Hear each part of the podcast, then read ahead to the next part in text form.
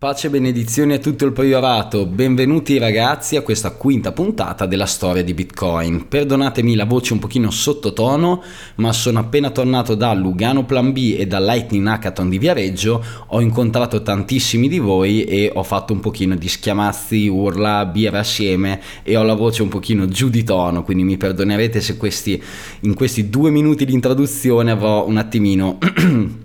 la voce provata, ecco. È stato davvero bellissimo incontrare tante facce nuove, rivedere tutti i veri ca- vecchi cari amici della community. Davvero mi si apre il cuore ogni volta che vi vedo, mi mancavate tantissimo e sono stato davvero felice di incontrare tante facce nuove e tanti fan del priorato, ragazzi. Inoltre, per chi era presente, eh, avrà forse notato una maglietta addosso al priore Massimo Giacomo durante il suo speech oppure addosso a me per chi mi ha doxato in real life. Ovviamente io avevo portato un mio ologramma, nessuno può doxare Turtlecute, però c'è chi ha detto, c'è chi ha avvistato una bellissima t-shirt del priorato direttamente a Lugano.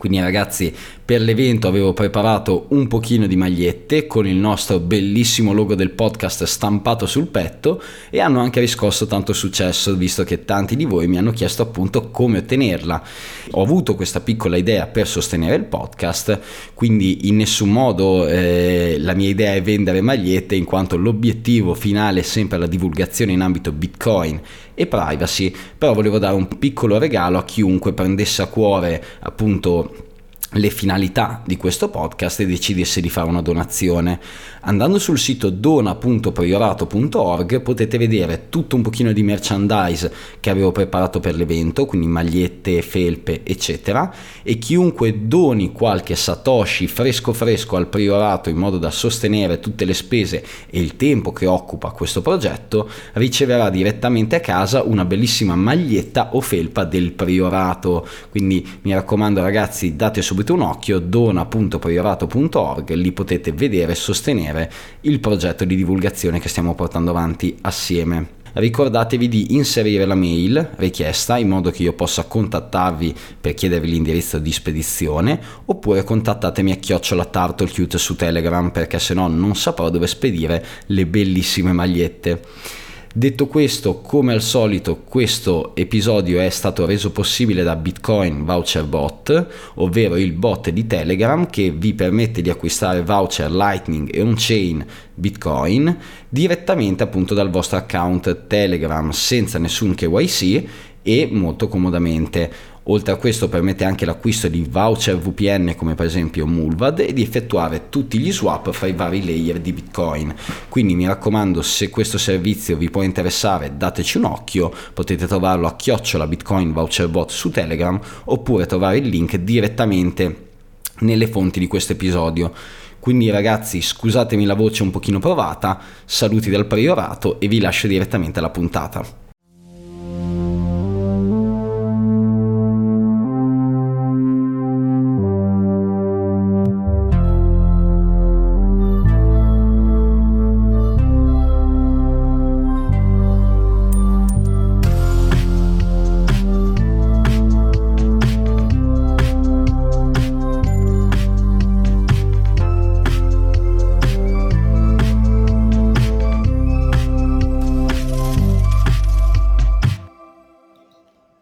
Un buon salve a tutto il priorato, ciao ragazzi, siamo arrivati alla quinta puntata della serie sulla storia di Bitcoin e mi sa che abbiamo modificato un pochino quelli che erano programmi iniziali perché dato che nella puntata precedente siamo andati un pochino lunghi,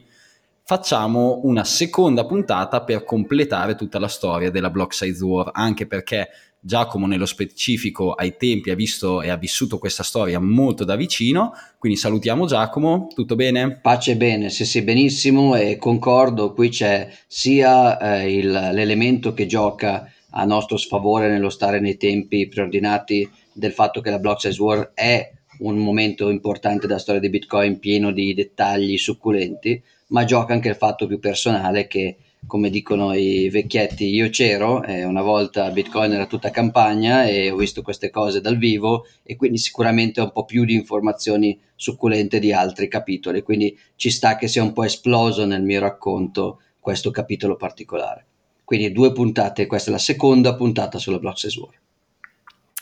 Perfetto, quindi ragazzi possiamo cominciare, abbiamo davvero una grande fortuna ad avere qua Giacomo perché è stato una delle persone che probabilmente ha visto tutta questa parte più da vicino ai tempi, quindi Giacomo a te la parola e grazie ancora di essere presente in questo fantastico podcast. Grazie a te, grazie a te dell'idea del podcast e allora ripartiamo. Eravamo arrivati con diciamo così, la nascita del cosiddetto Ethereum Classic, che non c'entra niente con Bitcoin, essendo una shitcoin, essendo di fatto Ethereum, eh, mentre quello che oggi viene chiamato Ether eh, o Ethereum è la versione forcata per fare un bailout, di per sé non c'entra nulla, ma c'entra perché era il primo esempio di una nuova shitcoin che non veniva lanciata da zero, ma veniva lanciata come un aggiornamento controverso, non retrocompatibile del, del, software che avrebbe letteralmente splittato in due il consenso dei client tra un gruppo che rimaneva sul consenso principale e un gruppo che invece se ne andava su un consenso diverso che addirittura riscriveva la storia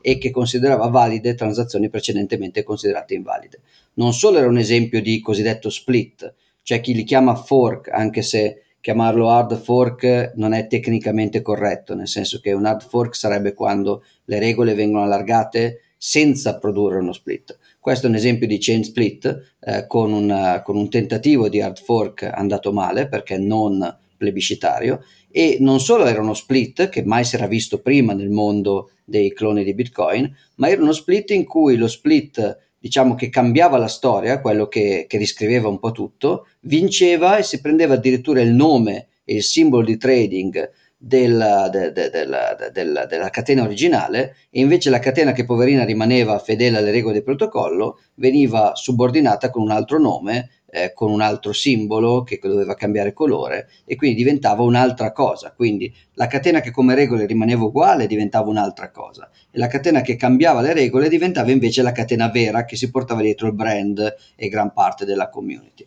Siccome su Ethereum questa cosa è stata possibile, questa cosa ovviamente ha influito moltissimo sulle aspettative di poter fare operazioni simili su Bitcoin. Un tabù era stato rotto quindi nel luglio del, del 2016 c'è la rottura del tabù degli split della blockchain. Non muore nessuno, si creano due coin, le due coin peraltro il loro valore sommato di Ethereum cosiddetto Classic, che era poi Ethereum normale, ed Ethereum cosiddetto normale, che era poi la versione bailout per, per riscrivere la storia spostando i soldi per rifondare i, i promotori di, della DAO che avevano perso soldi, eh, di fatto se sommavi loro market cap ottenevi un market cap paragonabile se non superiore a quello dell'Ethereum precedente. Ovviamente uno potrebbe argomentare sì, ma comunque lo split ha danneggiato il market cap, sarebbe cresciuto ancora di più se non ci fosse stato questo split, però è un controfattuale, non lo sai mai. Quindi comunque si è rotto un tabù, si può fare, non esplode il mondo e addirittura la somma dei due coin che crei da questo split potrebbe essere maggiore del coin isolato che c'era prima e quindi questo tabù viene a cadere. Luglio 2016 era importante anche per un'altra cosa, qui, anche qui misto tra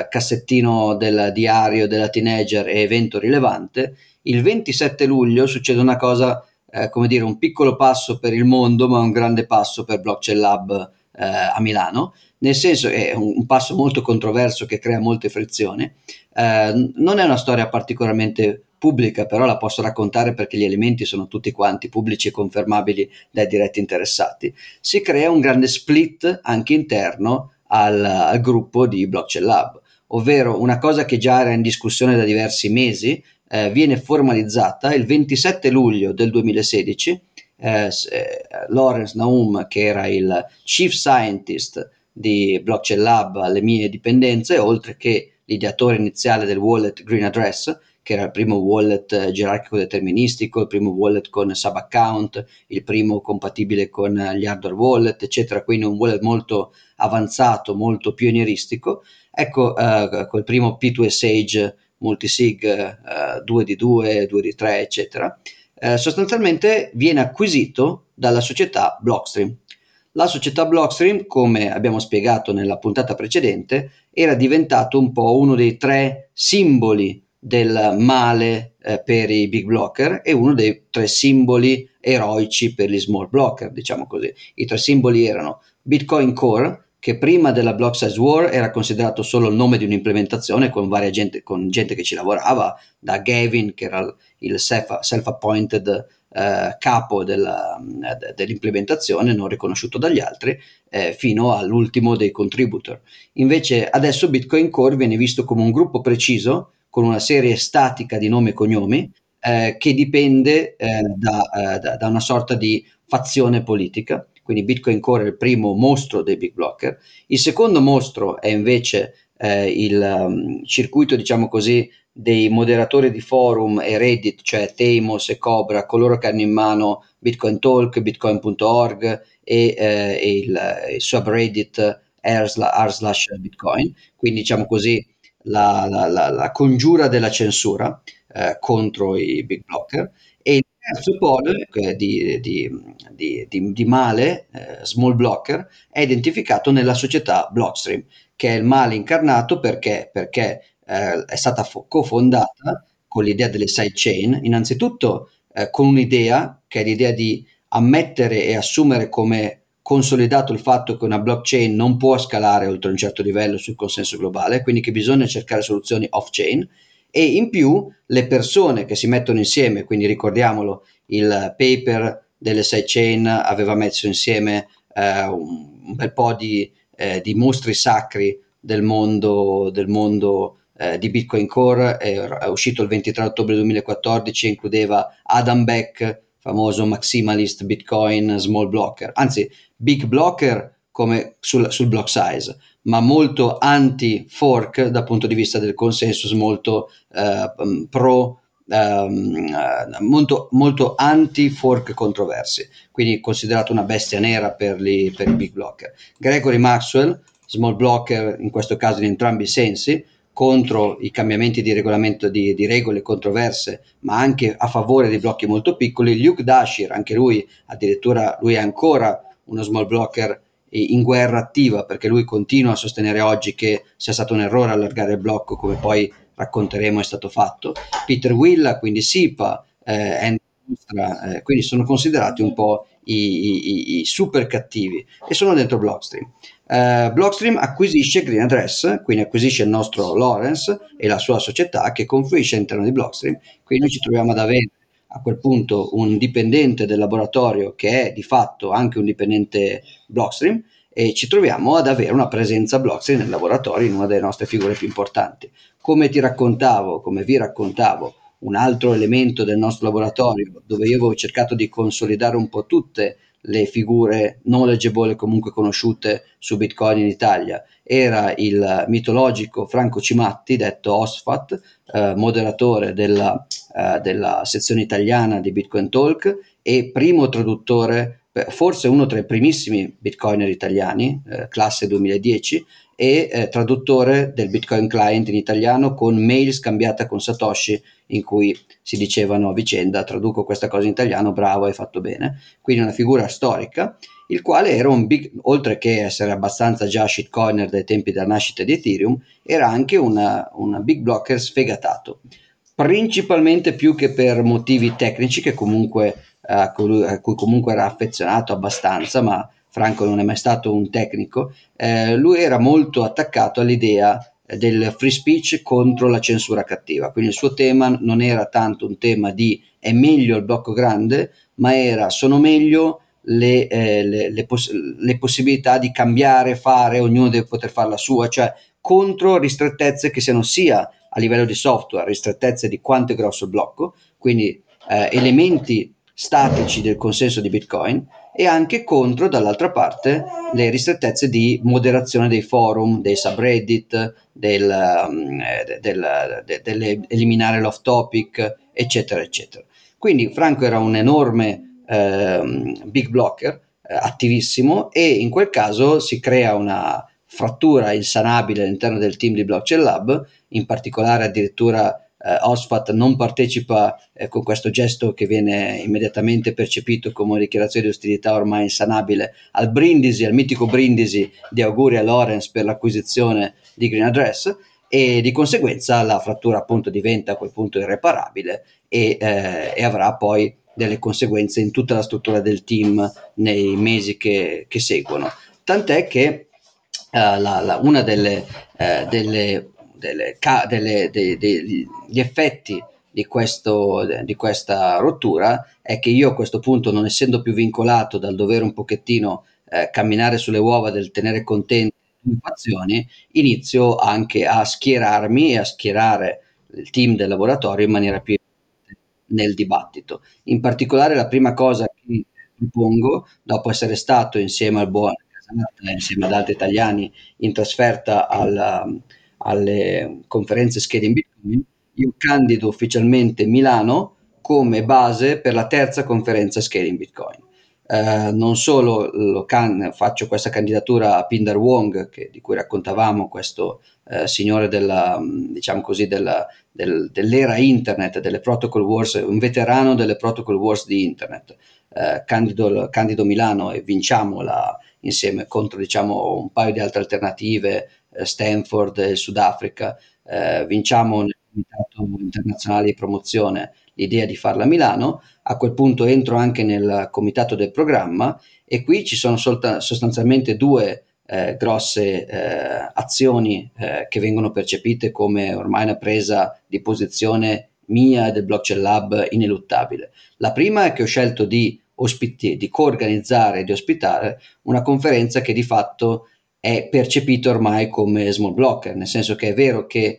a, um, sia a, uh, a Montreal che anche a Hong Kong hanno parlato Jeff Garzik eh, e ehm, Peter Rizum e altri famosi ma il cons- e Gavin Andreessen ha partecipato a quella di Montreal, come vi raccontavamo nella scorsa puntata, ma il consenso che è emerso da questi incontri oh, fisici e, tecnici, mentre il consenso della, della discussione su forum tra anonimi che si insultano a vicenda sembrava in, in, sembrava in maniera indubitabile eh, nel senso della, de, dei big blocks e dell'hard fork per avere blocchi grandi, eh, il consenso emergente chiaro per chiunque fosse stato sia ad Hong Kong che a Montreal era evidentemente in ambito small blocker, quindi di, eh, di contrasto all'hard fork per allargare i blocchi di Bitcoin. Allora noi candidiamo ehm, eh, Milano e vinciamo la possibilità di ospitare questa conferenza, già questa viene vista come una sorta di adesione del laboratorio al campo degli small blocker, ma inoltre io partecipo direttamente al comité del programma e insieme ad altre persone, ehm, appunto Pindar stesso, Matt Corallo, Elizabeth Stark, dobbiamo decidere quali paper possono essere presentati e quali non possono essere presentati. Riceviamo una, tantissime submission, eh, quasi, adesso mi ricordo a memoria, ma direi qua, più di un centinaio di submission di sicuro, forse quasi 150, numero più, numero meno, e in realtà c'è tempo per poche decine di presentazioni nei, nei due giorni 8-9 ottobre di conferenza. Qui dobbiamo fare delle scelte, le scelte sono fatte su base qualitativa, eh, però diciamo che c'è anche una forte eh, componente in cui, eh, in cui diciamo l'idea di arforcare per fare cose, quindi BIP 100, BIP 101, BIP 103, è stata sviscerata eh, veramente eh, fino all'estenuazione. Uh, adesso che è, eh, chiaramente c'è eh, Gavin che è stato rimosso dal, dal, repository, quindi c'è Mike Earn che ha lasciato Bitcoin XT che è morto,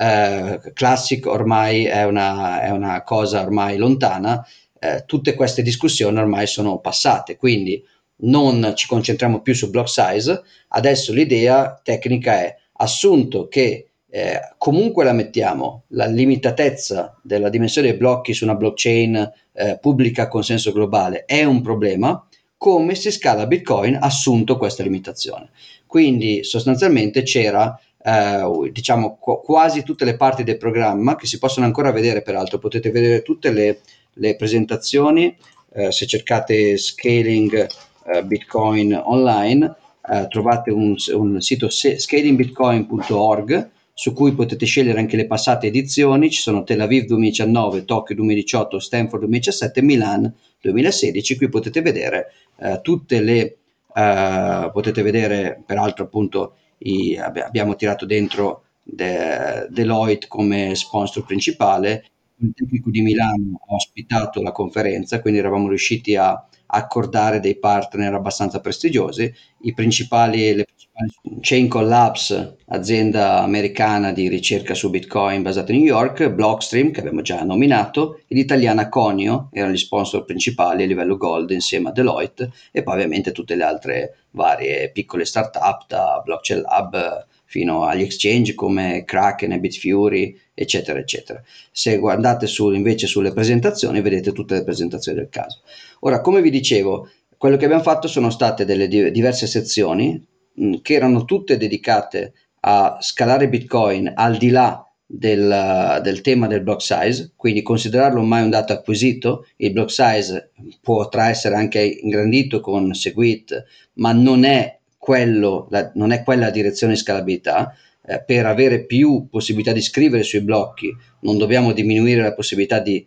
leggere e validare i blocchi, quindi non possiamo giocare troppo con quel trade-off e quindi si scala off-chain. Eh, c'era solo un, um, diciamo così, una sezione uh, che avevamo voluto dedicare a proposte di cambiamento di consenso radicale di ridisegno di Bitcoin, dove anche il block size sarebbe stato dibattibile. L'idea era di fare una, un, di fare tre sezioni che fossero assumiamo situazioni realistiche, quindi block size comunque problematico, un consenso che non può essere riscritto arbitrariamente e troviamo nuove soluzioni interessanti, parliamo di più di Latin Network, parliamo di più di sidechain, parliamo di più di altre cose, o di ottimizzazione, della validazione, eh, zero knowledge proof per la validazione, per la sincronizzazione, cose del genere. Eh, in una sola sezione parliamo di eh, possibili cambiamenti di consenso. Eh, in questa sezione la nostra eh, aspettativa era quella di avere anche nuove BIP eh, per quanto riguarda il cambiamento del block size. Qui erano sarebbero state accettate in questa, in questa parte. In realtà in questa parte c'era una uh, presentazione che c'era stata anticipata, che era quella uh, del block size elastico uh, da parte di Manny Rosenfield, il, il, promotore del Bitcoin Meetup di Tel Aviv in Israele, era una idea molto carina, cioè l'idea era sostanzialmente uh, un, un, block size che invece di essere plastico, cioè se la gente lo vuole ingrandire lo ingrandisce, eh, fosse elastico, cioè si poteva temporaneamente ingrandire qualora ci fosse overhead nella mempool e poi però a costo di essere rimpicciolito ulteriormente quando questo overhead fosse finito e non erano i miner a decidere ma erano delle regole fisse basate sostanzialmente sulla, uh, sulla fee più bassa eh, possibile che la, la, la fee della transazione con la fee più bassa in tutto il blocco, che è molto difficile da, uh, da, su cui è difficile imbrogliare. Comunque, questa proposta che c'era stata anticipata sul block size non viene uh, presentata. Uh, una proposta che viene presentata è quella di Bitcoin Unlimited. Bitcoin Unlimited è il nuovo, diciamo, sacro graal dei big blocker su cui sta convergendo il consenso dopo che eh, è stato praticamente ucciso Bitcoin Classic con la, eh, con la caduta in disgrazia di Gavin Andreessen che ha endorsato Fake Toshi Kevin Wright. Eh, eh non Kevin, Kevin Wright, Craig Wright. Hanno fatto la fusione. Eh, prima di questo c'è esatto, la fusione tipo Dragon Ball. Prima di questo Mike Earn aveva ucciso Bitcoin XT andando a lavorare per, uh, uh, per le blockchain private dei Goldman Sachs e prima ancora c'era il vecchio eh, cioè, insomma, tutti questi tentativi erano sostanzialmente eh, morti. Il tentativo rimanente che presenta un paper eh, per questa sezione si chiama Bitcoin Unlimited, ma ehm, con tutta la buona volontà di voler includere in questa sezione solamente un po' di, di discussioni ad ampio raggio sul cambiamento di consenso, la maggior parte di noi trova questo paper di qualità inaccettabile. In particolare eh, Bitcoin Unlimited si basava su un consenso complicatissimo, non era come la BIP 101, la BIP 102, la BIP 103, soltanto aumentiamo il blocco, oppure facciamo in modo che i miner votino sui blocchi, oppure facciamo in modo, in modo che, i mi- che i blocchi abbiano dimensione che cresce nel tempo. No, era una situazione in cui ognuno, ogni utente praticamente metteva la propria block size, c'erano praticamente tre parametri che tu scaricavi Bitcoin Unlimited e li fissavi come volevi c'era il maximum generation parameter o qualcosa del genere che diceva che blocchi, qual era il massimo size del blocchi che facevi tu se eri un nodo di una mining pool. Quindi quello contava solo per i nodi delle mining pool. Poi invece c'era un excessive block size che era qual era il block size che il tuo nodo avrebbe rigettato come troppo grande, che poteva essere anche inferiore in teoria di quello che tu mettevi come massima generazione, completamente separato, e ogni nodo poteva indipendentemente rigettare il block size che voleva. E poi c'era un altro parametro che era la acceptance depth, o qualcosa del genere, che era tipo dopo quanti blocchi ti arrendevi al fatto che, sta- che stavi su una catena di minoranza, cioè l'idea era tu hai una, hai una excessive block size più piccola della catena più grossa, quindi ignori la catena più grossa perché per te è invalida, ma dopo tot blocchi ti arrendi e ricominci a considerarla valida. Questa cosa qui sostanzialmente eh, era abbastanza evidente mettendola su carta che era una roba che non poteva convergere a nessun consenso eh, in maniera realistica, cioè sotto qualsiasi condizione non solo non avversaria, ma anche solo non ideale e non centralizzata a livello sociale, cioè l'unico modo in cui roba del genere funzionasse era, quello in cui nessuno avrebbe toccato i parametri default e tutti scaricavano dal sito il client con i parametri default e non li toccavano. Appena li toccavi un pochettino, con, aggiungendo un po' di entropia nelle scelte, il, la, la, la, rete divergeva in maniera catastrofica, con, con dei ovviamente orphan rate altissimi. Quindi questo paper era st- stato considerato non ehm, non ehm, presentabile per motivi tecnici. Inoltre c'era un problema in cui questo paper eh, includeva anche la, la, proposta a tutti di rannare direttamente il software Bitcoin Unlimited, eh, che era un software innanzitutto prodotto da un'entità legale centralizzata, Bitcoin Unlimited, che era una specie di, eh, di società per azioni, eh, con all'interno peraltro ulteriori ehm, modifiche eh, con problemi di protocollo. Il primo era chiamato Flexible Transaction, che era praticamente una specie di eh, una roba paragonabile a Segwit, se vogliamo, ma, eh, ma però in questo client Bitcoin Unlimited per me, eh, praticamente eh, soft, soft forcava via tutte le altre precedenti formati di transazione accettava solo le flexible transaction, quindi era non retrocompatibile, tutti dovevano adeguarsi al nuovo formato dal giorno 1 e inoltre c'era dentro un, una parte, una innovazione chiamata Xthin, una specie di, com, di compact blocks, diciamo così, che però eh, si era già scoperto, aveva un bug fondamentale, questo bug giocherà un ruolo decisivo nella morte futura, come vedremo tra pochi minuti di Bitcoin Unlimited. Qui noi rigettiamo sostanzialmente questo paper, accettiamo dei paper, no, non arriva il paper sul block size di Manny, che era interessante, ed era anche ben fatto, ma lui non lo ritiene ancora pronto e quindi non lo presenta. Quindi in questa parte Breaking the Chain, dove si parla di cambiamento di consenso, si parla di altre cose, in particolare si parla di eh, braid chains, um, uh, braiding, cioè invece di avere una catena uh, lineare, avere la possibilità di divergere in un DAG, in un grafo, e poi riconvergere in, con qualche modalità di braiding, come viene chiamato, eh, una cosa che poi è stata copiata da, dalle shitcoin come per esempio, adesso mi vengono in mente Hashgraph, eh, Nano, eh, persino IOTA, un sacco di shitcoin successive hanno copiato queste idee presentate nel 2016, ma che in realtà si è poi visto non garantiscono convergenza, non funzionano sostanzialmente.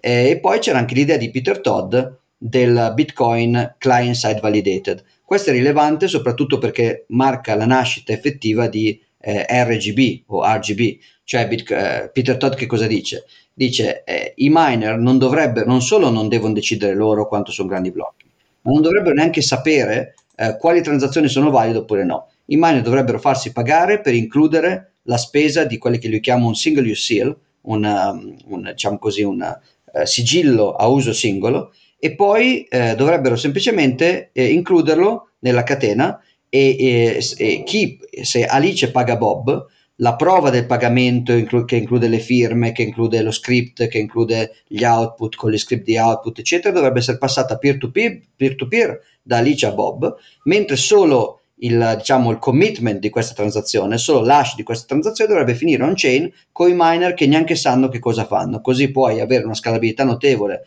perché con una sola transazione on-chain puoi avere un migliaio di transazioni off-chain, inoltre puoi avere una privacy fantastica. Questa idea poi viene portata avanti, come dicevo appunto nel progetto RGB, non per Bitcoin stesso, ma per i token scam, anche se chiaramente la, eh, l'intenzione ancora oggi, dopo tanti anni, dopo, eh, dopo 2016, quindi sono passati otto anni, ancora adesso l'intenzione è quella in futuro di usare RGB come RGB coin, cioè di emettere dei token two-way pegged tipo una sidechain sopra RGB con questi effetti che Peter descriveva nel 2016. Comunque, eh, ci sono un po' di, il, il punto principale, senza divagare, è che ci sono un po' di proposte per cambiare il consenso di Bitcoin, ma il 90% della conferenza eh, verte sull'idea che Bitcoin è quello che è, punto, e che bisogna trovare modi per ottimizzarlo off-chain. Eh, l'unico eh, effettivo cambiamento di consenso che, che, viene discusso un po' di più e viene tollerato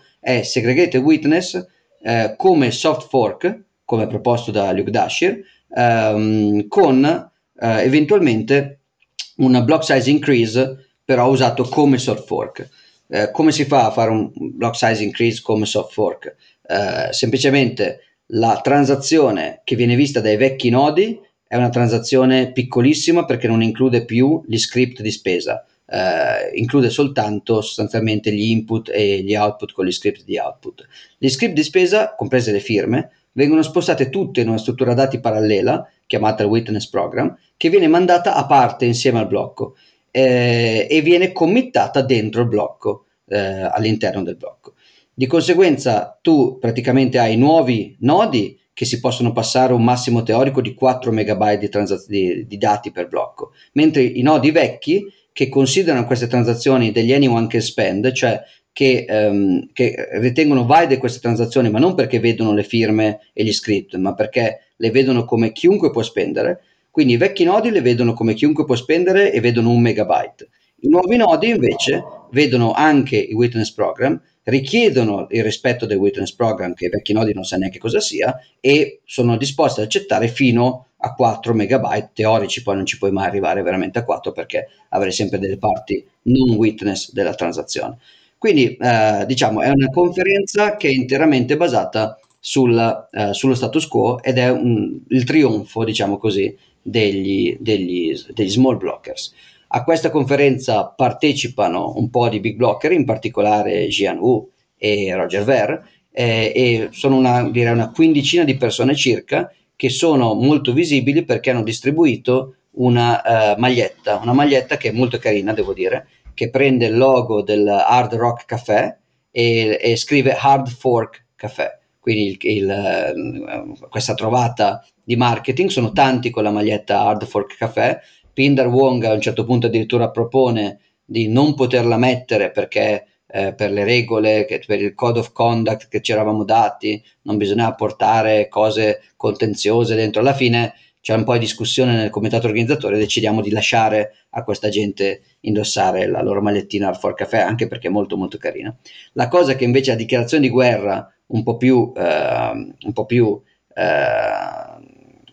presa peggio anche da me e dagli altri organizzatori è che addirittura eh, il gruppo degli big blocker forca il party finale, il, l'evento sociale di fine conferenza, cioè dopo due giorni di conferenza bella tosta al Politecnico si va eh, a fare un party con cibo, con posti già pagati, cibo pagato in, sul, sulla Darsena, sul, sul Naviglio a Milano, sulla Darsena e eh, sostanzialmente un gruppo eh, di, di, una quindicina di persone aveva già organizzato un controparty a cui invita tutti con, delle, con de, de, dei fogliettini ad andare la sera stessa e dicendo che ci sarà più cibo, più, e poi si chiama, il party si chiama Free Speech Party e il, il, il modello è chiaramente è sempre questa retorica per cui eh, no, nella conferenza siete stati costretti a sentire quello che il comitato vi fa, voleva far sentire. Invece a questa cena chiunque prende il microfono e propone qualunque cambiamento di consenso. Quindi è un vero free speech party. Molte persone vanno sia perché la, la, la generata è stata farla anche molto più vicina al Politecnico rispetto alla nostra e inoltre davano via probabilmente più eh, open bar e delle magliette appunto molto carine. Eh, una cosa interessante di questo party alternativo forcato è stato che sono riusciti, non erano tante persone, sarà stata una trentina di persone, ma hanno portato lì nel party alternativo tutti, letteralmente tutti, i miner cinesi che avevano partecipato all'evento. Eh, questa è una cosa rilevante, giustificata anche dal fatto che dal punto di vista organizzativo era francamente difficile includere queste persone, molte delle quali non parlavano inglese, eh, non tanto nelle discussioni ufficiali su cui avevamo preparato la traduzione simultanea, ma in tutte le discussioni non ufficiali che, che caratterizzano una conferenza nei corridoi, diciamo così. Quindi questo gruppo di miner cinesi senza con una barriera linguistica enorme e anche un po' una distanza culturale, non erano eh, ben integrati nella conferenza e un impiegato di bitcoin.com, la società di Roger Ver, eh, con, che parlava in inglese fluente, era riuscito invece a tenerli eh, assolutamente ingaggiati e a, tenerli, eh, a tenere la loro attenzione e a portarli tutti, quindi ogni rappresentante del mining cinese, che era il più potente ai tempi, il più importante, è andato al party separato. Uh, c'è una sola eccezione di un personaggio che andato al party ma poi ha raggiunto anche il party ufficiale dicendoci eh sì dovevo andare che tutti i miei amici cinesi andavano però sono venuto anche da voi che era il mitico Wang Chun il, il diciamo così il CEO della pool F2 Pool che infatti poi sarà una delle poche eh, mining pool a essere costantemente eh, unlimited nei mesi successivi um, cose, altre piccole cose di folklore. Il, um, noi eh, adesso fare una conferenza con developer Bitcoin sembra una cosa scontata. La fanno tutti, non succede niente, va tutto più o meno bene e via. Ai tempi era la terza conferenza al mondo con, de- con i più importanti developer Bitcoin, tutti sotto lo stesso tetto, e ci avevano detto organizzatori che di massima importanza era la sicurezza fisica e addirittura quella alimentare perché eh, avere tutti, i, praticamente tutti, con la sola eccezione di Gregory Maxwell che non era venuto, e forse non c'era neanche Luke, ma a parte loro due, tutti i developer principali Bitcoin erano in quella stanza in quei due giorni, eh, questo creava un problema comunque di single point of failure. E quindi il comitato organizzativo internazionale ci ha anche detto che avremmo dovuto occuparci della security fisica degli ospiti e anche di quella alimentare, cioè tipo gli assaggiatori o comunque eh, controllare che il cibo avesse una catena di produzione particolarmente verificabile. Io non ero assolutamente preparato su queste cose, allora leggenda vuole, ma è una leggenda vera, che abbiamo incaricato una persona ex Mossad che ci è stata consigliata perché era in grado di garantire un'eccellente sicurezza, cosa che in effetti c'è stata, non c'è stato nessun problema, e a, a, insieme a un'elevata discrezione, perché ai bitcoin notoriamente di essere fermati, perquisiti, schedati, non, non, non è una cosa che piace, e quindi loro era in grado comunque di garantire un buon trade-off tra sicurezza dell'evento, compresa quella del cibo, e eh, invece di, una discrezione per cui nessuno veniva eh, sca- scansito dentro i body scanner, perquisito a caso o anche solo importunato, ripreso a telecamere strane. Quindi un, un buon compromesso. Ti faccio, molto... ti faccio, una domanda a riguardo, soltanto per curiosità. Chi sì. è chi è che ha richiesto diciamo, questo livello di sicurezza? Cioè direttamente gli ospiti invitati? O... No, il comitato organizzatore, quindi eh, Pindar e la società canadese Base 58 che hanno già organizzato le precedenti due. Ah, ok. Eh, tieni okay. conto che appunto Canada è una situazione tranquilla, ma era molto spaventati perché era la primissima co- nella storia conferenza con que- tutte queste persone insieme, quindi avevano paura di una bomba, di un avvelenamento. Eh, Hong Kong era la seconda, c'era un po' più di relax, ma era anche una situazione geopolitica più delicata, comunque anche se Hong Kong dei tempi non era purtroppo Hong Kong di oggi, che è quello che purtroppo è oggi, comunque era una situazione più delicata. Milano era considerato basso rischio, ma comunque ci, ha richiesto, eh, assoluta, cioè, un, ci hanno richiesto di prendere contatto con una società di sicurezza che garantisse addirittura per la distribuzione del, del cibo. Peraltro, cosa che è diventata internamente leggendaria perché ancora oggi ricordiamo, non, non, farò il nome, ma questo professionista ex Mossad bravissimo, peraltro veramente molto eh, discreto e attento alla, alla, situazione, devo dire che mi sono trovato, io sai che non sono un fan né di militari né di poliziotti in generale, ma questo era veramente un, un fenomeno. E eh, non solo, ma eh, il controllo del cibo ha creato un ritardo nel cibo che ha eh, fatto partire la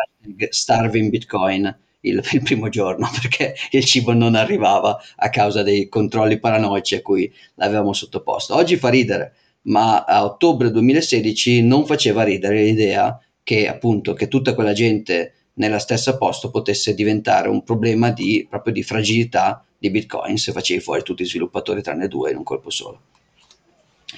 Il, la conferenza finisce, Ehm, molto bella, siamo tutti molto contenti. Io peraltro vado online in, in, live stream che puoi vedere ancora oggi su YouTube iniziando con una parolaccia eh, che, è rivolta contro il nostro amico Luca Nino di Bitcoin e comunque c'è tanto divertimento, tanti inside joke che ricordiamo ancora oggi e eh, avvengono due cose, se possibile ancora più, una cosa che è ancora più importante secondo me per la storia di Bitcoin in Italia della conferenza stessa, ovvero eh, io propongo di usare gli uffici di Blockchain Lab per fare due cose. Una è ospitare il Bitcoin Core Meetup, quindi il meetup degli sviluppatori che lavorano su Bitcoin Core dentro il nostro ufficio subito nei giorni successivi alla, alla conferenza, che è già una cosa molto bella, ma eh, anche grazie all'aiuto di Elizabeth Stark, eh, spinto da alcune persone di Blockchain Lab, come soprattutto Gabriele Domenichini, che era molto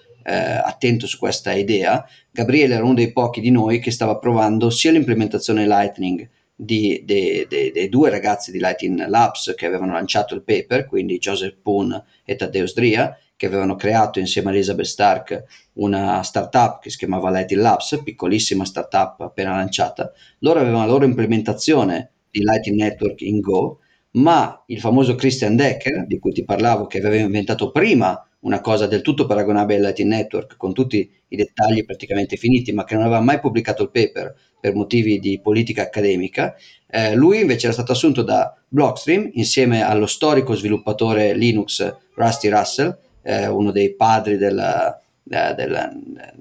uno dei, dei, dei, più importanti Linuxari, e eh, loro due insieme avevano cominciato a lavorare sull'implementazione in, in, in, in linguaggio C, C, chiamato C Lightning. Eh, in più, dei ragazzi francesi, due ragazzi francesi molto in gamba, che avevano cercato di iniziare a creare una hardware wallet, ma poi si erano accorti che a Parigi un hardware wallet c'era già, si chiamava Ledger ed era molto molto forte, allora hanno pivotato sulla creazione di un'implementazione Lightning in scala chiamata eh, Eclair, creando una società che si chiamava Async, Async, non so come si pronunci, scritto A5 con la Q finale. Eh, questi ragazzi avevano un'altra, un'altra implementazione ancora. Gabriele le aveva installate tutte e tre e provava a mandarsi bitcoin da una all'altra e cose del genere. E ha perso un fracco di bitcoin su canali che non funzionavano nel fare questo e si è accorto che se anche in teoria tutti e tre stavano lavorando sulla stessa idea, mancavano specifiche comuni. Allora quello che abbiamo, mi ha convinto, a, e io poi ho convinto Elizabeth Stark che mi ha aiutato a dare credibilità all'idea per tutti gli altri, abbiamo radunato tutti quanti eh, le società che fa, facevano loro, abbiamo radunato eh, tutta Blockstream, che tanto c'era praticamente lì alla conferenza, eh, tutta, tutte Lightning Labs, che erano tre persone ai tempi, tutta Sync, che erano due persone, poi abbiamo radunato Bitfury che aveva fatto una sua implementazione, mh, diciamo un prototipo di Lightning Network solo a scopo dimostrativo, ma li abbiamo comunque invitati. Amico Pay, che era una società che da anni lavorava su un sistema di routing di credito applicato a Bitcoin e che stava convergendo verso sostanzialmente una cosa simile al Lightning Network da ricerche alternative e indipendenti. Abbiamo invitato anche, anche lui. E che altro c'era? C'erano loro, direi, e, e basta e l'idea era chiudere tutti in una stanza, portare loro pizza finché non uscivano con delle specifiche eh, di interoperabilità che tutti i protocolli avrebbero, che tutte le implementazioni avrebbero seguito per poter fare routing tra, in, per poter aprire canali tra implementazioni Lightning diverse, quindi un LND che apre canali con un C-Lightning, il quale apre canale con una sync e fare routing tra di loro senza perdersi pezzi. Questa cosa avuto successo, non era la prima volta che provavamo una cosa simile, la prima volta era stata pochi mesi prima in cui avevamo invitato, sapevamo che il nostro Riccardo Casatta lavorava sul tema della notarizzazione su blockchain, quindi usare la blockchain di Bitcoin per notarizzare, fa, per fare timestamping e eh, sapevamo che Peter Todd aveva lavorato alla stessa cosa e che quest'altro ragazzo, altre due ragazze avevano lavorato a cose simili, quindi abbiamo invitato quattro persone che sono usciti dalla stanza con un protocollo unico che poi era quello di Peter Todd che ha vinto diciamo sugli altri perché era, era disegnato meglio, quindi si chiamava Open Stamps, si chiama ancora così, è diventato un po' uno standard eh, di convergenza. Eh, allo stesso modo l'idea di far uscire questi ragazzi eh, il 10-11 ottobre so, dal nostro laboratorio soltanto alimentati a pizza che noi portavamo, il nostro scopo, il nostro ruolo tecnico era molto limitato, noi portavamo pizza e ci facevamo i selfie da dietro la vetrata per far vedere quanto eravamo fighi che avevano tutti i sviluppatori dietro. Io non ho capito, ho partecipato alle riunioni, non ho capito assolutamente nulla adesso comincio gra- gradualmente a capire alcune cose di Lightning che discutevano in quei giorni del 2016 e eh, sostanzialmente escono con una cosa che si chiama Milan Protocol. Puoi ancora trovare il primo post di Rusty Russell che lo chiama Protocollo Milano, quindi cosa molto patriottica milanese. In realtà eh, due giorni dopo gli hanno cambiato nome, un, facendo una mossa che ha senso anche se ci ha fatto perdere un po' di patriottismo, l'hanno chiamato BOLT, che significa Basics of Lightning Technology. È molto più carino, Bolt è un termine, è uno dei tanti giochi di parole sulla parola fulmine e eh, l'acronimo ha senso, eh, molto più carino, ci sta. Però abbiamo perso, diciamo, l'elemento, lo trovi ancora in archivio, ma è perso ad oggi la traccia della, della, del ruolo in, in, simpatico che ha avuto il nostro laboratorio in questa, in questa fase qui. Finisce allora questo mese, ovviamente uno dei più belli della, della nostra vita per, per, tutti noi che lavoravamo lì, anche perché oggi ci sembra normale conversare con Adam Beck citato nei white paper di Satoshi. Ai tempi tutti noi praticamente balbettavamo quando, quando parlavamo con Adam Beck, ci sembrava una cosa spaventosa. Come eh, quando noi incontriamo te dal vivo, Giacomo. esatto, esatto. Più o meno eh, io sono citato un po' più in basso nei paper di Satoshi. No, però lì, caspita, per noi Adam Beck era appunto leggenda degli anni 90, citato da, da Satoshi, un, non era un comune mortale. E quindi è stata una settimana incredibile per noi eh, molto stancante ma incredibile. A novembre, eh, quindi il mese successivo, eh, entra in gioco eh, la versione 0.13.1 di Bitcoin Core che comprende il codice di Segwit e il meccanismo di signaling dei miner, di, di segnalazione di essere pronti da parte dei miner che permette l'attivazione del soft fork, quindi che eh,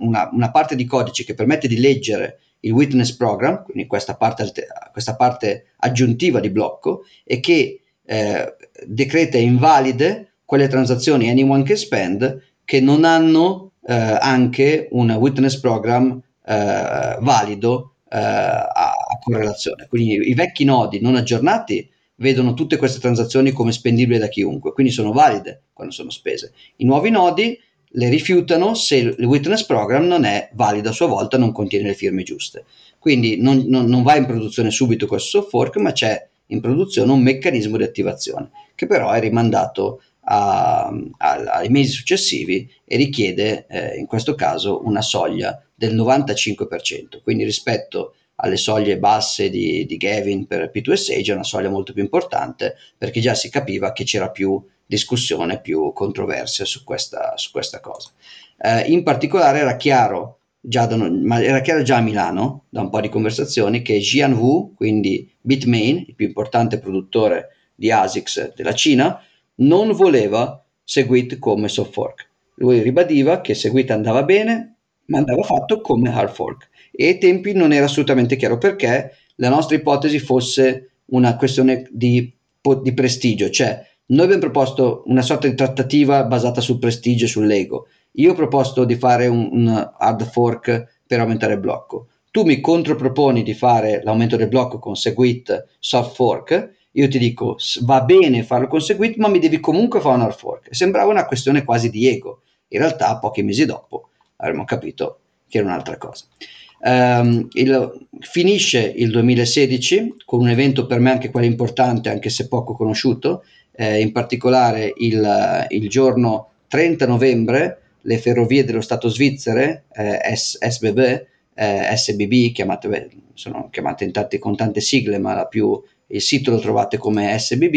eh, praticamente grazie a una società svizzera che si chiama Zwipay, facciamo un accordo in cui su ogni chioschetto di vendita di biglietti eh, delle ferrovie svizzere in tutta Svizzera eh, ci sarà un'opzione per comprare bitcoin. Io eh, che sono partecipe di questo accordo introduco The Rock Trading, l'exchange italiano, uno dei più, che, che citavamo già l'altra volta con Second Life, eh, il più antico exchange vivente ai ragazzi Gabriele di Swipay, eh, loro si mettono d'accordo, fanno l'integrazione del caso e chiunque va ancora oggi in una stazione svizzera, svizzera eh, stazione ferroviaria svizzera, mh, prende il cellulare, mh, compra bitcoin, eh, ti chiede un numero telefonico, non deve essere svizzero, quindi puoi metterlo di varie nature di varia provenienza, ti ricevi un sms di conferma, quindi il numero deve essere vero ma non necessariamente nominale, certo molti ci mettono un nome purtroppo ma puoi farlo anche senza, compri bitcoin. tassi brutti perché uh, ai tempi non esisteva un mercato in franchi,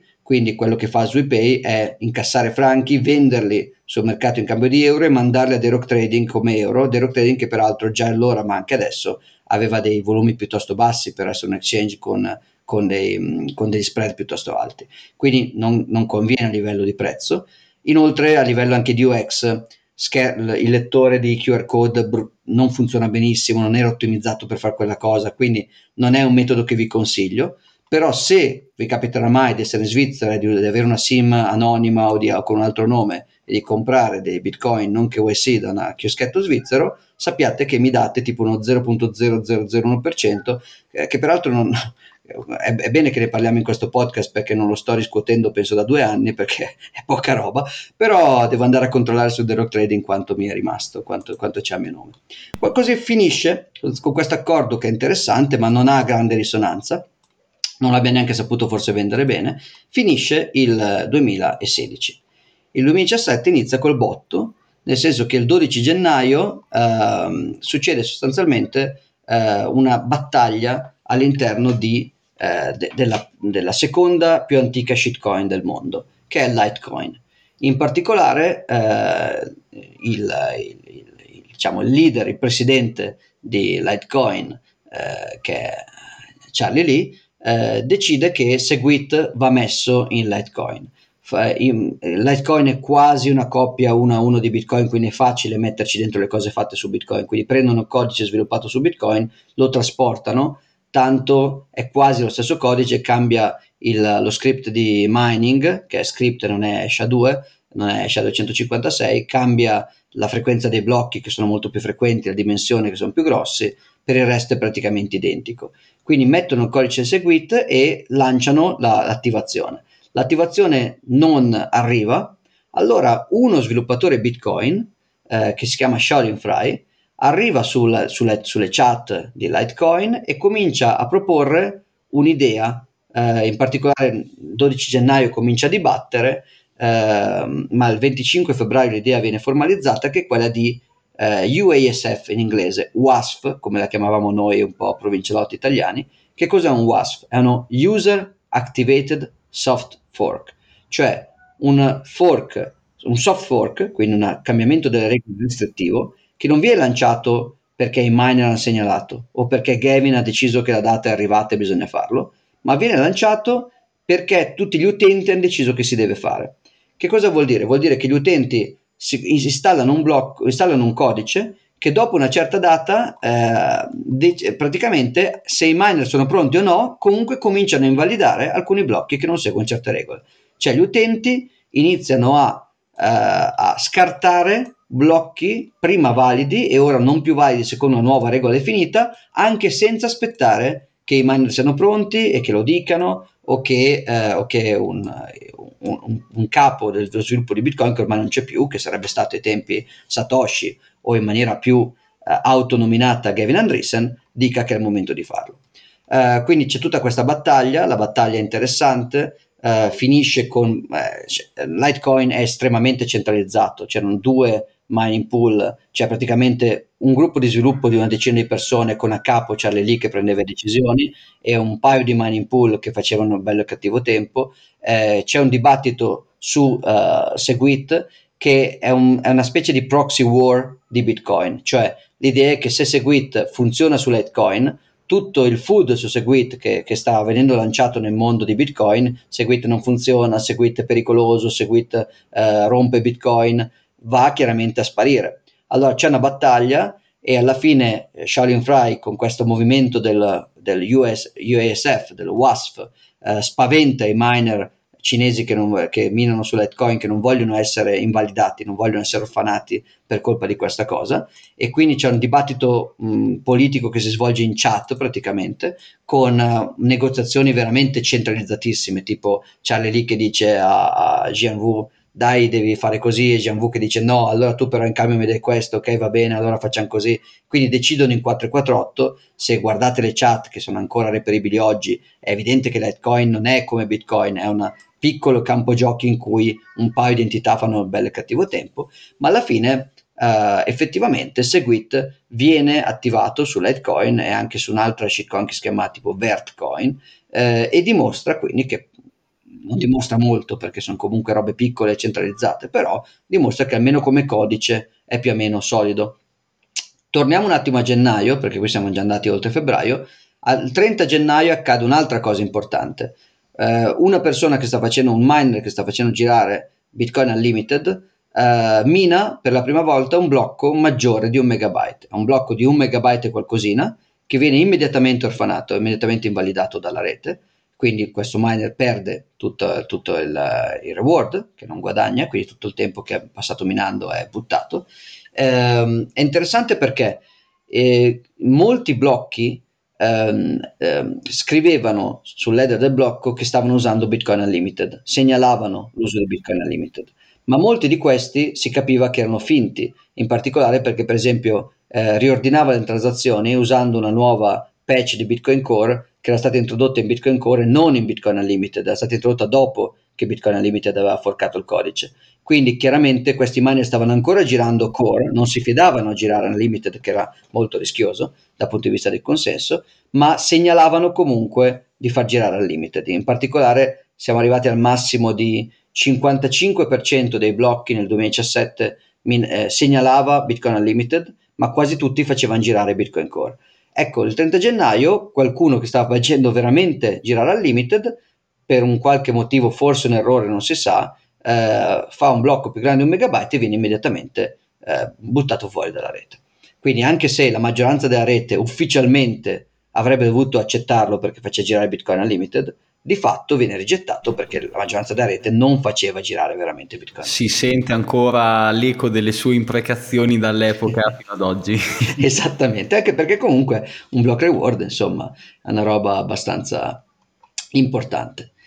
Il 12 marzo, uh, quindi uh, siamo passati da gennaio a febbraio, a marzo, il 12, Shaolin Fry, questo è, che è un anonimo, non sappiamo chi sia ancora oggi, non si sa chi sia, è un anonimo come un po' Satoshi, è un NIM che è stato usato a scopo ed è stato distrutto dopo il suo ruolo. Quindi Shaolin Fry è arrivato, ha fatto le sue cose e quando ha raggiunto il suo scopo è sparito. E io stesso non ho la minima idea di chi sia, anche se ci interagivamo pesantemente. E, um, e non lo dico per dire, vera, ho delle idee su altri NIM famosi, ma non su questo. E il 12 marzo Shaolin Fry propone la BIP, la BIP 148, che è praticamente una versione di Bitcoin Core che se i miner atti- segnalano eh, Segwit entro tot, il soft fork di Segwit, eh, bene. Se invece non lo fanno, peggio per loro se non sono pronti, io comincio a invalidare tutti, eh, tutti i blocchi che non hanno eh, Segwit.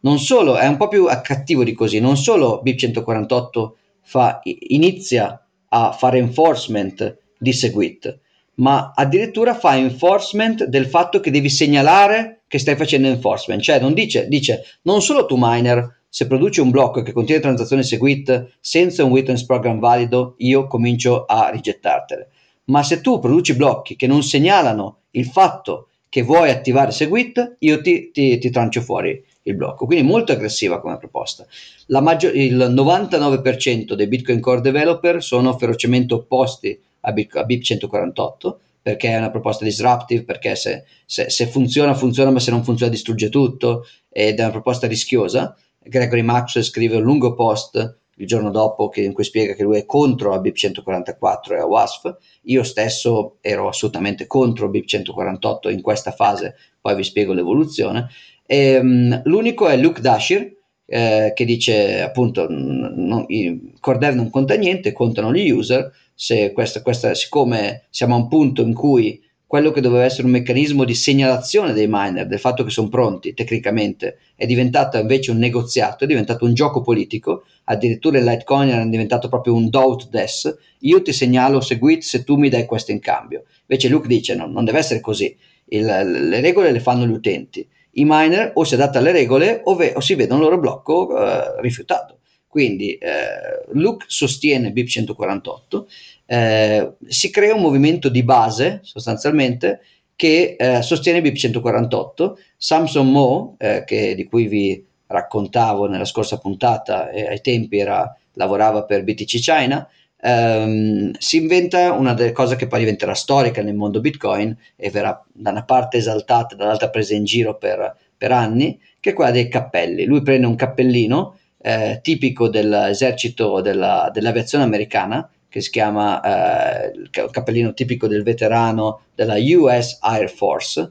USAF, cam- switcha due lettere, diventa WASF, e con lo stesso modello uguale dà in giro cappellini, li dà a tutte le conferenze, ai meetup, ai party, la gente si mette i cappellini con sopra scritto WASF. Eh, sono cappellini appunto che eh, ric- eh, prendono in giro un, um, un, uh, un, cappellino militare, ricordo che adesso non ricordo se sia Federico Tenga, ma qualcuno che non ricordo chi sia dei nostri si fotografa con quel cappellino e un veterano americano si offende dicendo tu stai prendendo in giro i morti dell'esercito americano. Quindi riusciamo anche a triggerare i, i veterani dell'Air Force. Ma eh, questa roba, la gente comincia a mettere WASP o BIP 148 nel, nel nome Twitter, io no, e mh, mm, si crea un movimento d'opinione che rende ovvio che, eh, il,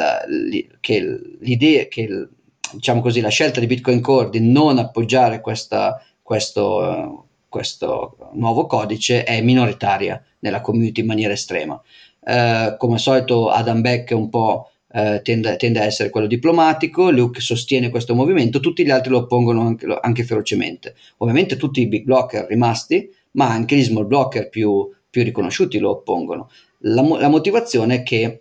sostanzialmente eh, è una mossa reckless, cioè mh, mm, Seguit è bello, Seguit va bene, ma così come diciamo ai big blocker che non c'è fretta e non si cambia consenso a cazzo, non lo si deve fare neanche con un soft fork, anche se gli utenti lo vogliono, ma se non siamo pronti, se non c'è, eh, se non c'è consenso, non si fa. Eh, questa diventa una, una cosa eh, abbastanza controversa io stesso eh, vengo convinto a una grigliata eh, di Marco Amadori in Trentino. Marco Amadori fa una grigliata che apparentemente è una grigliata eh, bonaria di, di, per ubriacarsi e fumare insieme e cantare, ma in realtà eh, cerca di fare lobbying sul sostegno al, al movimento WASF. La sua argomentazione è quella secondo cui eh, sostanzialmente lui dice è vero che di per sé è una cosa reckless che non dovremmo fare perché rischiamo di rompere il consenso, ma ormai è troppo grande per essere fermata e a questo punto l'azione eh, cauta mh, è sostenere questa cosa invece che opporla.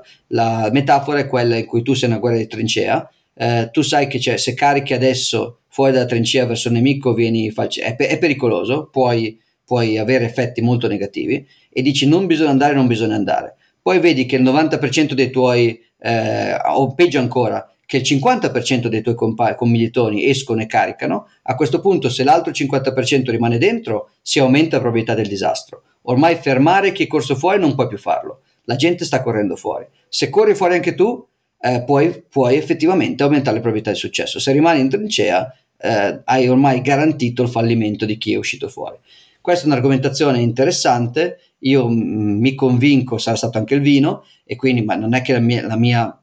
però diciamo eh, scrivo un articolo a riguardo che beh, serve a convincere almeno un paio di sviluppatori mh, vicini a Bitcoin Core che conoscevo, che me lo dicono privatamente, e si chiamava Split, era un articolessa lunghissima che avevo scritto con la correzione di Luke, e eh, l'idea è che un, un, un pic- una piccolissima minoranza di corde velo per cominciare a diventare non importanti, non, non in prima fila, comincia a diventare abbastanza simpatetici all'idea di accettare BIP 148 come necessità, con questa appunto con questa metafora della trincea. Io non sono mai un entusiasta di WASF, per me se Segwit non era consenso overwhelming, per quanto bello e carino tutto quanto, non doveva arrivare sul protocollo, punto. Eh, si aspettava finché non c'era consenso. Invece Ovviamente. a questo punto Scusa se ti interrompo certo. sempre con uscite non molto serie, però è un invito a tutti gli ascoltatori del podcast. Fate mille foto su Twitter di Giacomo montando la sua faccia su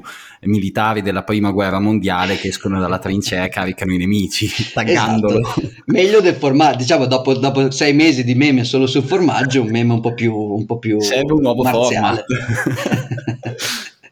esatto.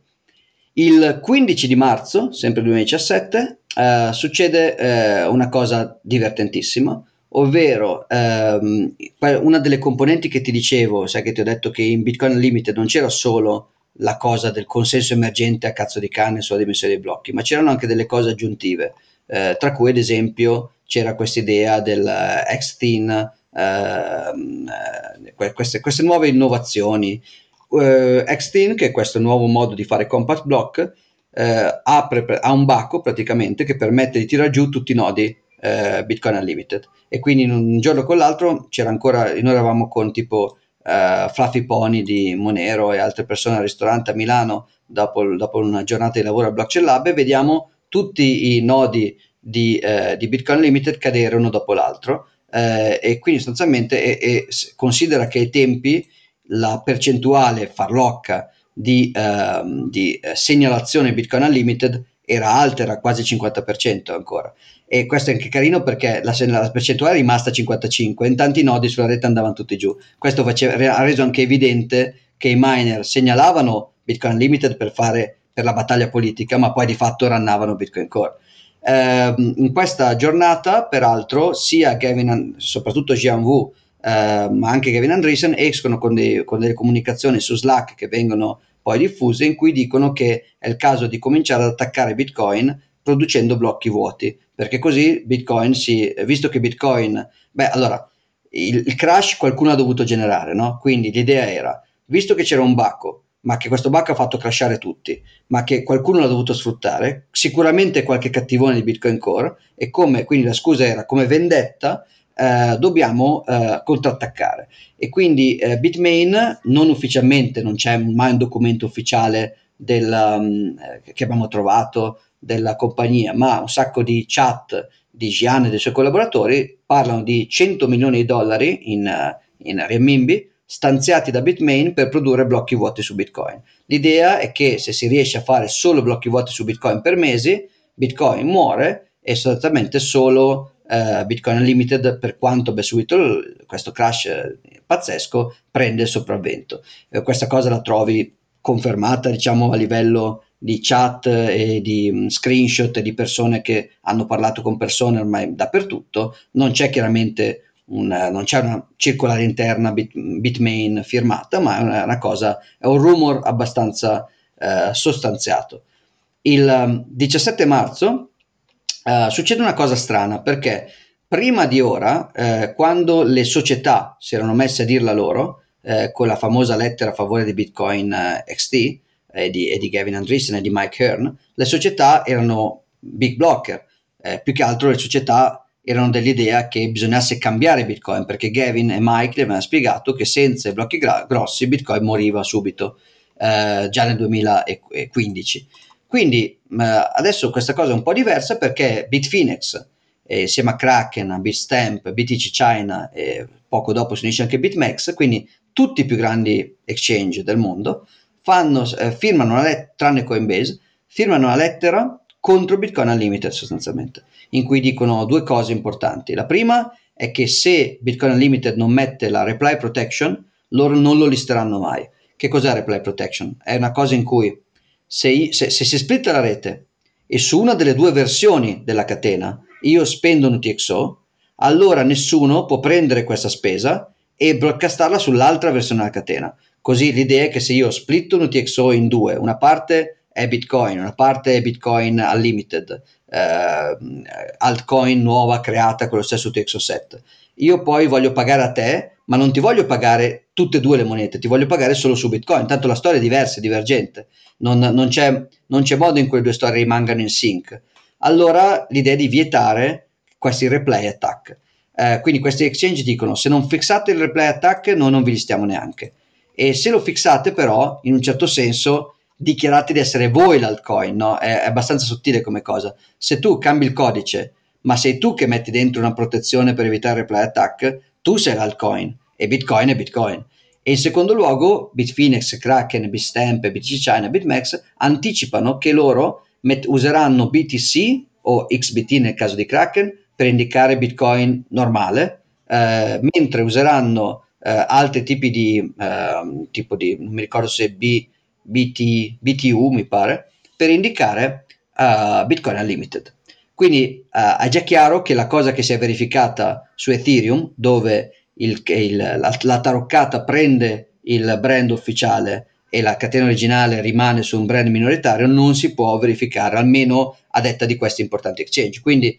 in questo caso la, la lobby degli exchange non favorisce più Bitcoin XT come era anni prima, ma favorisce gli small blocker finalmente. Eh, questo quindi primo colpo devastante è il crash che butta giù quasi tutti i nodi. Secondo colpo devastante 17 marzo è questo. Eh, 18 marzo arriva un colpo ancora peggiore e in particolare Bitfinex, eh, oltre ad aver dichiarato questa cosa, lancia dei future. Cioè su Bitfinex tu puoi mettere un Bitcoin, lo puoi dare a Bitfinex e ricevere in cambio due future, uno su Bitcoin chiamato Core, versione Core, BCC, BCC, BCC e l'altro su, su, su Bitcoin, su, su versione Unlimited. Così se si splitta, allora eh, tu puoi scambiare, cioè tu, stai già dicendo a Bitfinex, se tu tieni un Bitcoin riceverai uno di tutte e due. Se tu invece non tieni un Bitcoin ma lo splitti, puoi, scam- puoi dar via tutti i BTU e tenere solo i BCC.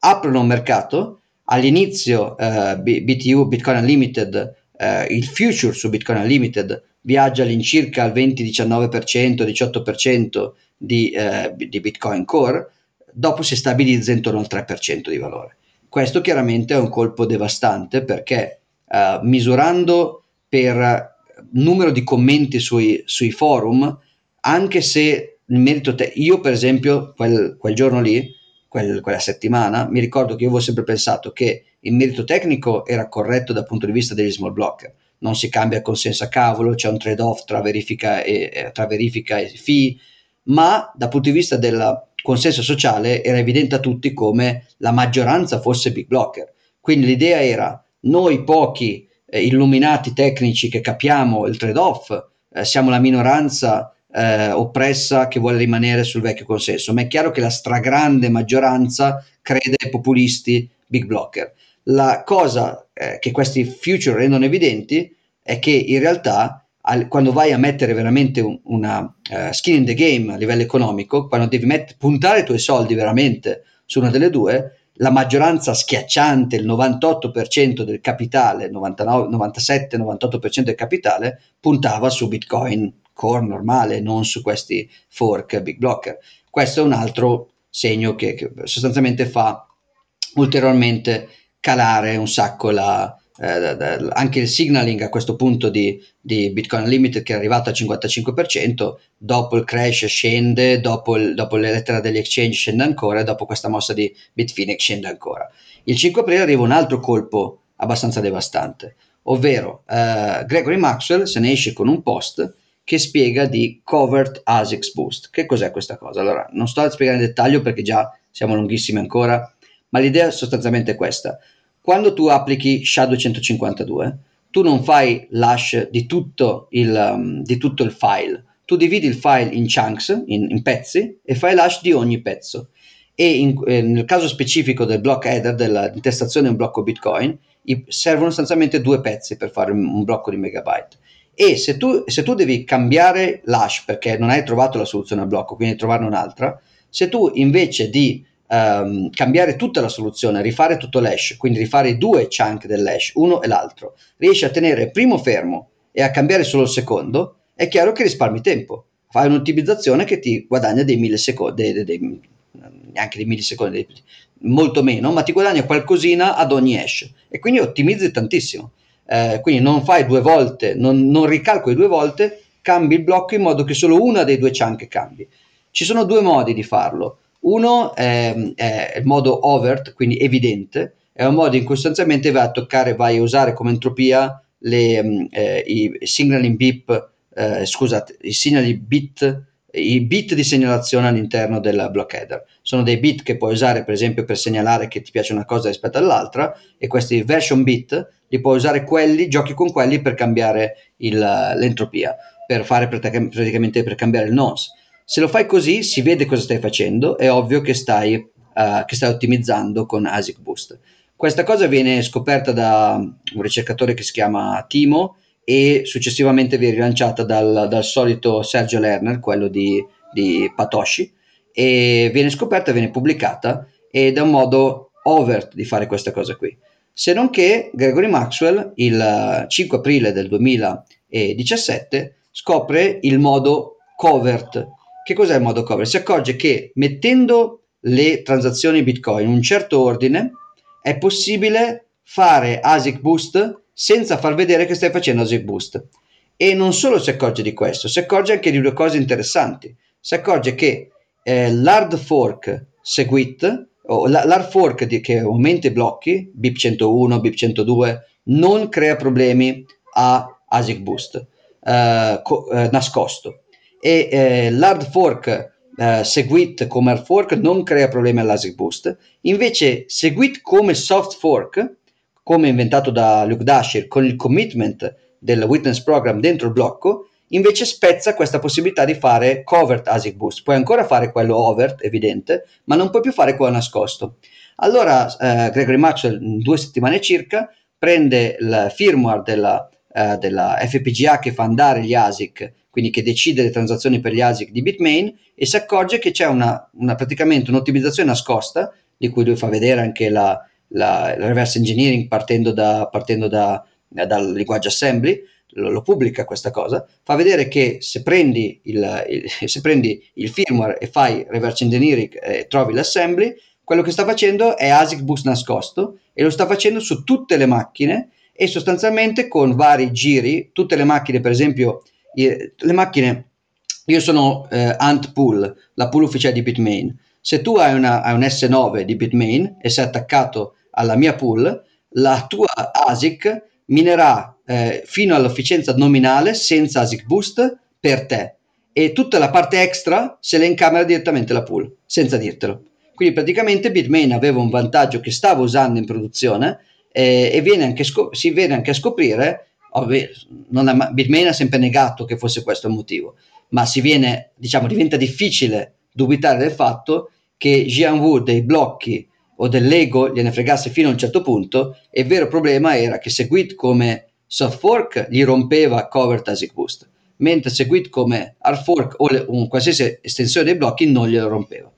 Questo diventa un grande scandalo seguito poco dopo da una cosa che si chiama Ant Bleed cioè facendo, continuando reverse engineering Gregory Maxwell e altri due sviluppatori scoprono che le firmware di, delle macchinette di Bitmain contenevano una key switch da remoto cioè se, eh, se Bitmain voleva, poteva mandare un segnale su internet, dalla, quantomeno dalla sua pool, ma c'erano modi per farlo anche al di fuori della sua pool, che uccideva, che spegneva il remoto in maniera non recuperabile le ASICs delle altre persone. Eh, questo si chiama Ant Bleed, se lo volete cercare, e ci sono anche tutte le relative dimostrazioni di codice. Eh, questi due scandali chiaramente imprimono un'ulteriore pesante mh, mm, sconfitta rispetto alla, alla situazione di, eh, di, Bitmain acuiscono la tensione eh, e il giorno dopo, il 6 aprile, succedono due cose che acuiscono ulteriormente. La prima è che Samsung Mo decide di lasciare l'exchange BTC China e si sposta invece a lavorare per Blockstream come eh, Chief eh, Strategy eh, officer o qualcosa del genere. Quindi il, uno dei nemici numero uno fuori da Blockstream entra nel nemico numero uno che è Blockstream, quindi ovviamente crea un'ulteriore ondata di uh, anti-blockstreamismo. Inoltre Joseph Poon, uno dei due sviluppatori dell'IT Network, che aveva proposto, uh, un, uh, aveva proposto una cosa che si chiamava Extension Blocks, che era un'altra idea alternativa a Segwit, con dei problemi di retrocompatibilità un po' più forti, ma con alcune cose carine. Sostanzialmente eh, Extension Blocks per qualche motivo a Jian Wu non andava bene Segwit come soft fork, ma le andava bene Extension Blocks. Eh, si viene a scoprire eh, due cose, ovvero si viene a scoprire che um, Extension Blocks non rompeva covert ASIC boost, a differenza del Segwit soft fork, e che, eh, che, che Joseph Poon aveva preso soldi da Bitmain per quella ricerca eh, cosa che era pubblica ma nessuno aveva, aveva tirato fuori questa cosa. Allora viene messa in, in, dubbio la buona fede di Joseph che fa un rage quit in stile, in stile, in stile Mike Kern, lascia Bitcoin per andare a lavorare su Ethereum e eh, nell'andarsene dice che tutta la tossicità di Bitcoin, quindi chi di voi leggesse oggi che ci sono i toxic maximalist, è tutta roba vecchia già, già vista e già rivista, in particolare l'ondata di antitossicità arriva con una lettera di Poon che dice io me ne vado da Bitcoin, ma sappiate che il motivo per cui siete tutti così cattivi con me non è perché io ho preso soldi da Bitmain per scrivere un'alternativa Segwit che poi venne fuori e non rompeva una cosa che Bitmain faceva di nascosto, ma il motivo per cui sono buttato fuori è che esiste una società segreta che si chiama Dragon's Den, la Tana del Dragone, che è una chat su Slack dove si organizzano per, bull- per bullizzare le persone online. È guidata da Samson Mo eh, e, e, ovviamente questo diventa un grande scandalo. Oggi non ne sentite più parlare, ma nel 2017 la Dragon's Den era anche questo un tormentone pazzesco. Quindi ogni volta è, che dicevi...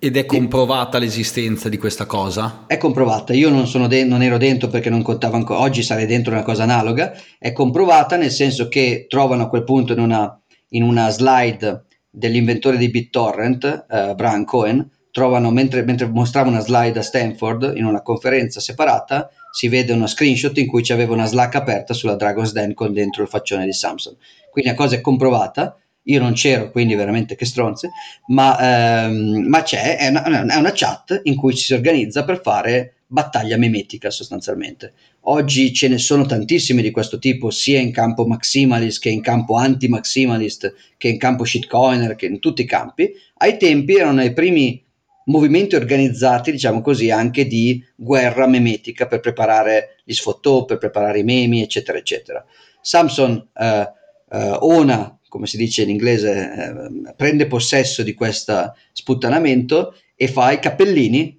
del Drago's Den, questi bellissimi cappelli con neri, con un drago fosforescente sopra, con una B di Bitcoin, che sono i cappellini da Drago's Den, che qui diventa eh, da una parte una, un'ulteriore teoria del complotto, che però è vera, nel senso c'era una chat in cui si organizzava eh, campagne di, di, memi su Twitter sostanzialmente da mandare in giro contro i big blocker. Um, il, il, 22 maggio eh, voi dovete sapere che oggi le conferenze più grandi sono quelle di Bitcoin Magazine, eh, Miami 20.000 persone, e c'è chi si lamenta che sono conferenze troppo shitcoiner, perché comunque è pieno di robacce NFT e roba del genere. Dovete sapere che però ad avercene perché ai tempi la conferenza più grossa di tutte non era gestita da Bitcoin Magazine a Miami, ma era gestita da Coindesk a New York, si chiamava Consensus ed era una festa di scam incredibile, era una cosa in cui eh, forse ti piazzavano un micro talk di una grossa società Bitcoin in un angolino di tre giorni e poi tutto era blockchain private che oggi non esistono più e tutte le ICO che potete immaginare dirigibili con sopra pubblicità della ICO di EOS, eh, tutte robe ovviamente sparite nel nulla, che però avevano, appunto, avevano comprato i dirigibili, pubblicità, Times Square, robe pazzesche. Quindi in questo hotel di Times Square, Marriott, si stava svolgendo questa, eh, questa conferenza. Noi eravamo lì, peraltro parentesi carina, perché mentre andiamo a mangiare tra italiani, ehm, al, all'ultimo piano del Marriott dove c'è questo ristorante che gira, quindi un ristorante che ha un, un piano che ruota, quindi si vede eh, Times Square che, eh, ruotando, eh, vediamo un tavolino in cui da soli Roger Ver e Adam Beck stanno cenando. Allora la cosa a livello di gossip è troppo forte e allora noi come dei deficienti facciamo finta di niente, ripassiamo di fianco e vedere se possiamo sentire qualche parola, ma passiamo tipo cinque volte, quindi ovviamente antisgamo al massimo, però vabbè, un, un evento abbastanza divertente. Quello che viene fuori all'apertura di questa conferenza, peraltro è la stessa conferenza in cui un anno prima Gavin si è reso ridicolo promuovendo Craig Wright ed era stato addirittura sbugiardato da Vitalik Buterin. Quello che succede quest'anno è che al primo giorno l'organizzatore della conferenza, quindi Coindesk, che è un giornale che appartiene al Digital Currency Group, che è una venture capital, una venture firm americana gestita da Barry Silver, Silbert, annuncia che hanno risolto lo scaling debate. In particolare, all'inizio dell'apertura, con grande fanfara, eh, DCG ha, annuncia di aver organizzato un accordo tra tutte le più importanti società Bitcoin per avere Segwit ma come hard fork senza più problemi parte, eh, sponsorizzano questo accordo di Digital Currency Group, ehm, Coindesk che lo copre, lo, lo, rilancia in tutti i modi, Bitmain ovviamente, quindi GMV è contento anche perché in questo caso l'hard fork non gli rompe la ASIC Boost Covert, uh, partecipa ovviamente Blockchain Info e Bitcoin.com che sono società di Roger Ver, partecipano BitPay e Coinbase che sono ormai big blocker da tanto tempo e non, non hanno assolutamente niente più in comune con la, l'ortodossia Bitcoin Core. Partecipa Jeff Garzik, con la sua Block, che è una società di consulenza, eh, partecipano addirittura società che erano considerate nell'ambito più small blocker, per esempio BitGo viene listata come partecipante, poi però il suo eh, Alex Morcos, che è diciamo così il CTO di, Bit, di BitGo, eh, si oppone, eh, dice pubblicamente che se BitGo fa parte, che lui non ne sapeva niente, che se BitGo fa parte di questa cosa lui eh, se ne va. Allora BitGo, mh, mm, eh, diciamo così, taglia il danno e ufficialmente BitGo viene rimossa dai partecipanti, ma Mike Belci, che è il CEO, eh, diventa l'organizzatore principale del client che deve lanciare questo fork. Quindi BitGo darà solo aiuto tecnico al client rimanendo neutrale. In realtà però il CTO di BitGo è, un, è, un, è uno small blocker maximalist che odia questa cosa e quindi questo crea un po' di tensione. Xapo oggi non è rilevante, ma in tempo è una società molto rilevante, eh, partecipa e poi Vences eh, Cesares, il suo CEO, chiederà scusa un anno dopo dicendo che era stato turlupi, eh, che è stato sostanzialmente bamboozled da, dalla propaganda e chiede uffici- è l'unico di questo gruppo che chiede ufficialmente scusa e anche tre società abbastanza amate dai, dai maximalist small blocker una è Ledger che per quanto, ehm, per quanto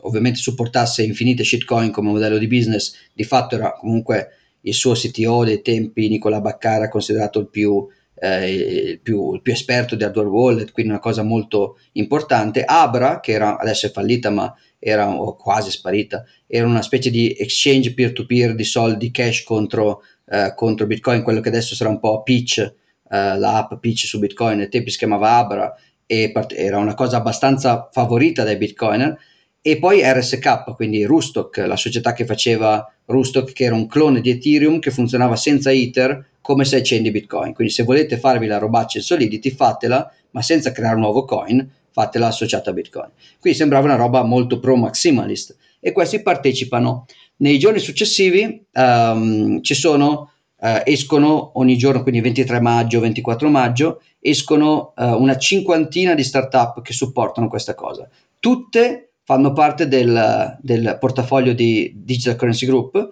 se, se, non che comincia a venire fuori, per esempio Blockstream esce come firmataria, anche il CEO di Blockstream, beh, tempi non era ancora il CEO, il, presidente di Blockstream, Adam Beck, esce su Twitter dicendo non abbiamo firmato assolutamente nulla, se lo sono inventati quelli di CG, e quindi CG smentisce. Poi Lighting Labs, e poi Elizabeth Stark, la CEO, smentisce. E poi succede così con altre quattro startup. Sostanzialmente quello che viene fuori è che eh, Melton The Mirrors, eh, una delle dipendenti di Digital Currency Group aveva semplicemente iniziato a pubblicare su Coindesk adesioni da parte di qualunque startup del gruppo eh, del portafoglio di CG eh, senza chiedere niente. Quindi di queste 50 che sono il giorno dopo si rivela che alla fine appunto una ventina erano totalmente false, le altre erano vere eh, e eh, conferma la loro adesione. Um, il 22 maggio un James Hillard, un sviluppatore e anche miner, de, dice, fa una proposta che si chiama BIP 91 eh, BIP91 e dice ragazzi, voi, state, voi del New York Agreement state segnalando un hard fork per Segwit con blocchi, eh, con blocchi di 2 megabyte con la bit 4, la version bit 4, quindi il quarto bit del block header del blocco. Eh, I vostri miner stanno segnando sta cosa. E la BIP 91, eh, la, la, scusate, la BIP, le, le, BIP di Segwit normale, quelle che abbiamo già lanciato dai tempi, usano invece il bit 1 eh, facciamo una cosa, facciamo che vi, vi, propongo una BIP che si chiama BIP 91, che se l'accettate, invece di attivare il hard fork di Segwit qualora raggiungesse la maggioranza di bit 4 per tot me- mesi consecutivi, se raggiungete la maggioranza di bit 4, allora comincerete a segnalare bit 1 e vi unirete a tutti gli altri che vogliono Segwit come soft fork e poi se volete anche l'hard fork ve lo fate dopo separatamente. Ovviamente era una, una polpetta avvelenata, era chiaramente un cavallo di Troia, cioè era come dire, voi volete Segwit, anche noi vogliamo Segwit, fatelo come soft fork, cosa che non piace a Gian. Se poi eh, succede che eh, passa, dopo magari ci mettiamo d'accordo che anche noi sosterremo la parte hard fork, che è la parte controversa. Ovviamente eh, Jeff Garzik rifiuta, tutti quanti inizialmente rifiutano, da maggio, dal 22 maggio al 5 giugno c'è un grande dibattito, ma qui la scoperta di ASIC Boost gioca un ruolo fondamentale dal punto di vista dell'opinione pubblica. Anche alcuni big blocker, se vai su R, eh, R slash BTC, alcuni big blocker convinti che cominciano a dire sì, ma perché esattamente eh, non, per, per, quale motivo eh, fare subito l'hard fork va bene e fare l'hard fork dopo aver fatto il soft fork non va bene, cioè sarà mica vera questa cosa di ASIC Boost, quindi si crea un movimento di pressione elevatissima su Jeff Garzik. Peraltro Jeff Garzik in questa fase lancia una ICO su Ethereum,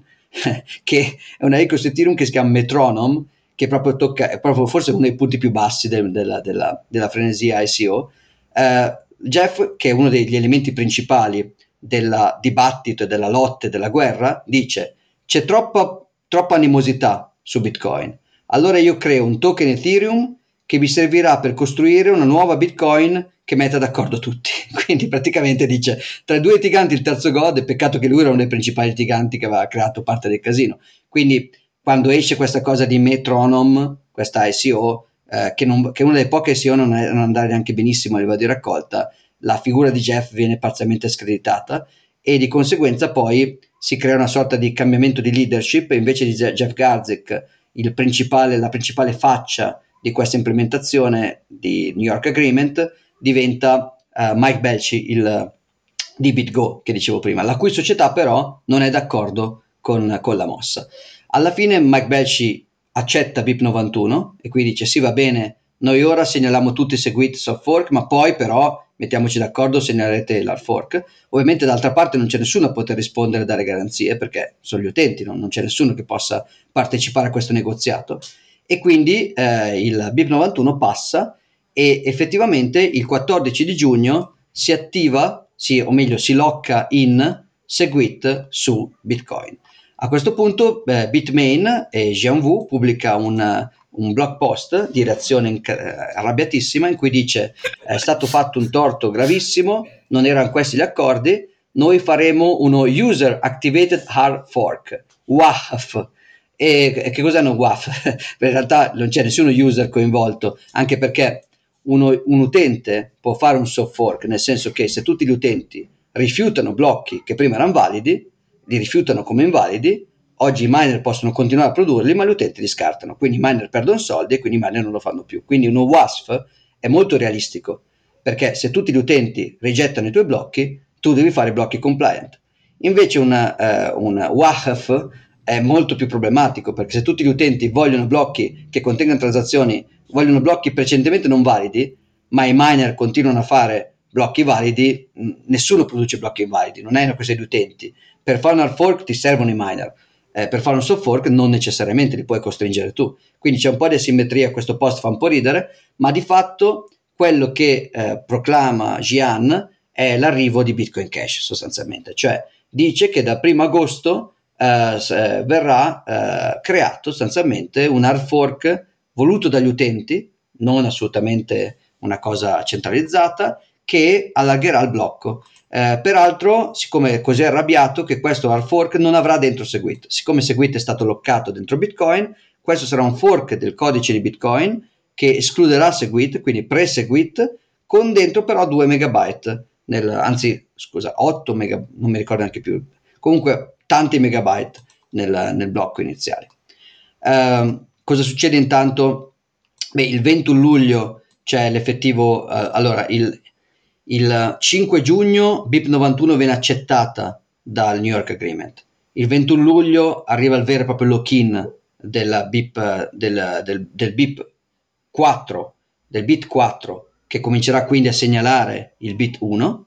ehm, e quindi eh, diciamo il, il, il, il, 5 di giugno non era il lock-in di Segwit, era il lock-in di quella proposta che in caso di una certa segnalazione bit 4 avrebbe fatto partire la segnalazione bit 1, quindi un po' più incasinato. Il primo agosto effettivamente parte Bcash. Uh, sostanzialmente la stessa cosa che è successa su Ethereum, la prima volta in cui si splitta una rete uh, succede anche per Bitcoin, quindi si rompe un secondo tabù. Il primo tabù era il fatto che questo sia possibile in generale, il secondo tabù è che questo sia possibile su Bitcoin. In realtà molti chiamano questa cosa hard fork, ripeto, non è corretto. L'hard fork è quando la rete crea una deviazione su cui la rete converge interamente che allarga vali- le regole di validità. Invece in questo caso la rete è andata avanti per i fatti suoi e si è creata un'altra coin incompatibile anche con la replay protection, uh, quindi perché sono accorti che sarebbe stato se no un bagno di sangue, quindi con la replay protection, uh, che in realtà è completamente separata, parte dagli stessi UTXO, quindi se tu avevi due bitcoin ti trovi con due bitcoin e con due bitcoin cash e, eh, e da lì in poi la storia si separa, diverge diventando incompatibile. Uh, il, quindi il primo agosto parte questa roba qui. Ad oggi, adesso non so dirti qual è il prezzo oggi, ma sarà zero, un Bcash vale a 0, 0, 0, qualcosa Bitcoin. Arriva a un massimo all'inizio, quando parte con tutto l'hype, arriva a un massimo del 10%, quindi meno anche di quanto i futures di Bitcoin Unlimited avevano fatto rispetto a Bitcoin Core in Bitfinex. Quindi eh, Bitcoin Cash non raggiunge mai nemmeno il livello di prezzo relativo di uh, Bitcoin Unlimited. L'unica cosa che fa è riesce a diventare la seconda cryptocurrency per market cap per un po', per un paio di giorni. È il famoso tweet di Vitalik che dice congratulazioni Roger Ver per questa cosa uh, perché supera Ethereum, fa il flippening, Bitcoin Cash per un paio di giorni, ma è il massimo che riesce a raggiungere, rimane comunque sotto il 10% del, del, del, del market cap di, del prezzo di Bitcoin. La market cap a questo punto è rilevante perché non ha la stessa supply iniziale. Um, peraltro,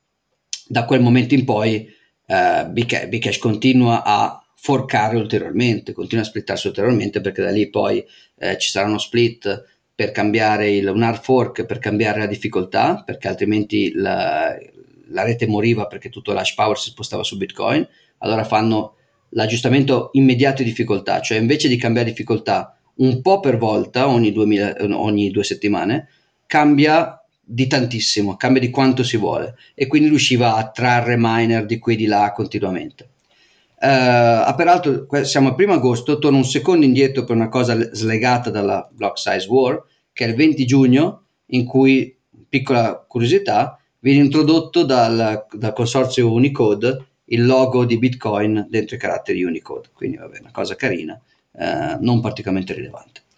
Il 9 settembre c'è la nuova conferenza visto che Scaling Bitcoin, Scaling Bitcoin dopo Milano va avanti, ma non è prestigiosa come prima. C'è una conferenza Stanford che però viene ritenuta abbastanza noiosina, ce n'è una a Tel Aviv, ma vabbè, più tardi. Ve li potete guardare, potete anche confrontare. La uh, Scaling Bitcoin Montreal era un evento storico, una cosa che lasciava tutti col fiato sospeso. Scaling Bitcoin Milano è stato comunque un evento molto controverso dove sono partite molte idee importanti, c'era Lightning Network che si consolidava come, come, come Bolt, c'erano molte cose tese. Dopo di quel momento scaling Bitcoin è diventato un po' irrilevante anche perché la, la, lo concetto di scaling stesso era diventato ormai un po' trito e ritrito, anche se chiaramente rimane un problema di scalabilità per sempre, ma eh, il, il tormentone scalabilità era andato un pochettino a essere usurato.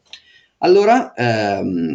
Kevin Locke ehm, in, a Parigi, in Francia, eh, inaugura la prima conferenza Breaking Bitcoin. L'idea poi non è parlare di scalabilità, ma di parlare di, uh, di rompere sostanzialmente Bitcoin, cioè di t- tutti i possibili attacchi, delle problemi di sicurezza, eccetera, eccetera. Conferenza molto bella. Due, due elementi sono importanti in questa conferenza. La prima è che comincia un lobby sul No2X, e qui, a differenza del, del movimento WASF, che era un movimento in cui io alla fine mia moglie Mir si era, fatta la foto col cappellino, io avevo scritto l'articolo, però ero un po' dubbioso di questa cosa del WASF. Invece qui il No2X era, va bene, adesso abbiamo Segwit, ma l'idea che si faccia un, un hard fork 2X solo per accontentare GMV per un patto che noi utenti non abbiamo mai firmato è fuori discussione, non si fa, non si fa nessun hard fork. Quindi Avete voluto seguire bene, se non lo volevate, amen, ma l'avete voluto. Noi non abbiamo nessun impegno come utenti ad accettare un questo tipo di accordo, di darvi in cambio qualcosa. Non è un tema politico di do des,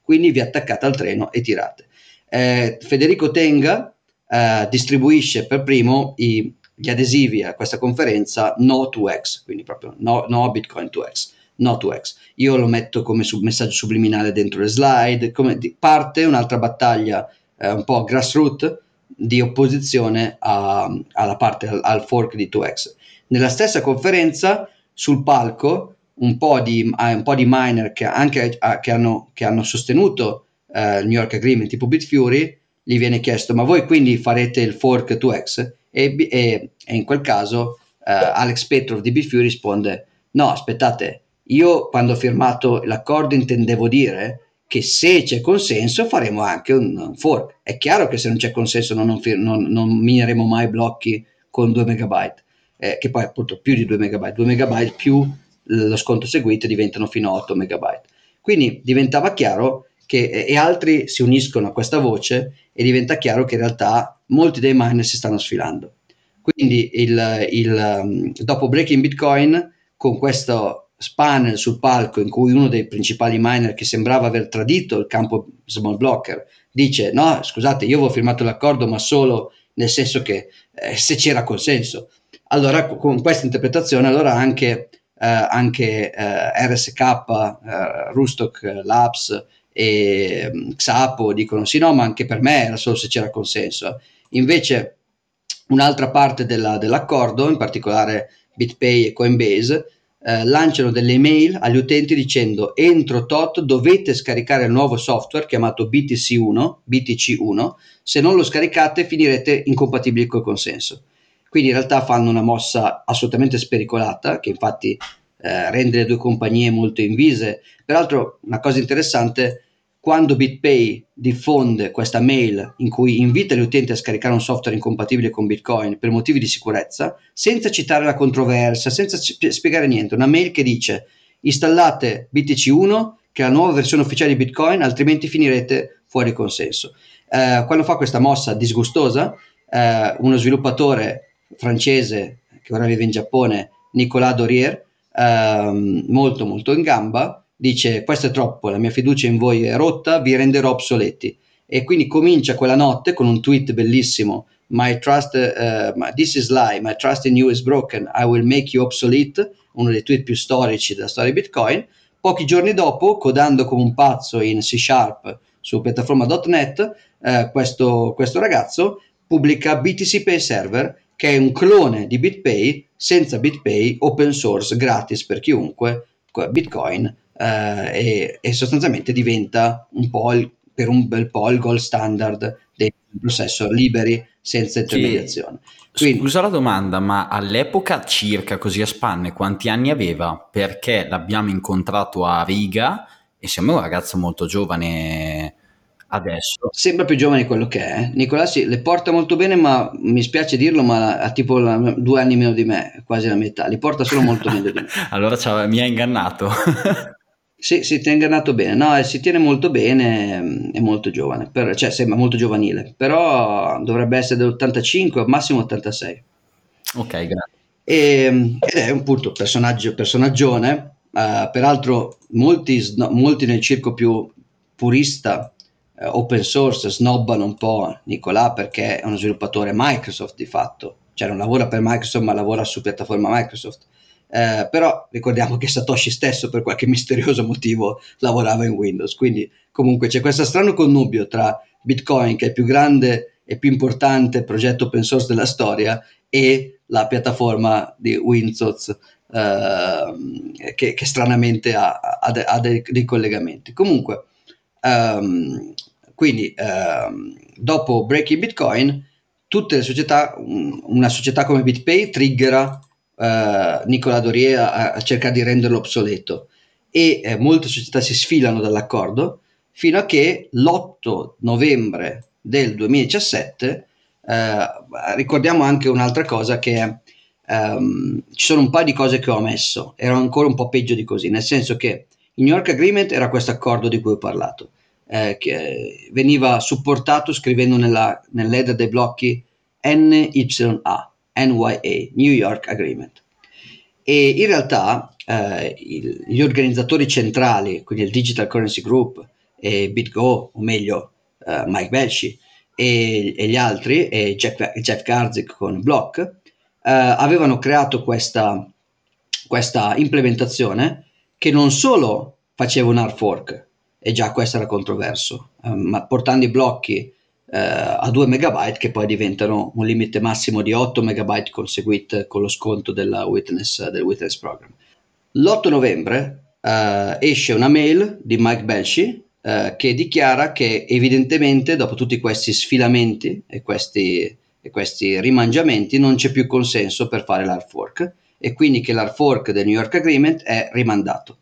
Eh, la cosa divertente è che due giorni dopo chi continua a far girare questa implementazione che era suggerita dai gestori della proposta, la proposta New York Agreement veniva segnalata scrivendo NYA nel leader del blocco, um, quindi NYA, New York Agreement, ma in realtà al di là della proposta teorica, di fatto gli organizzatori, Digital Currency Group, Block e Mike Belci, proponevano un software preciso che si chiamava BTC, BTC1, BTC1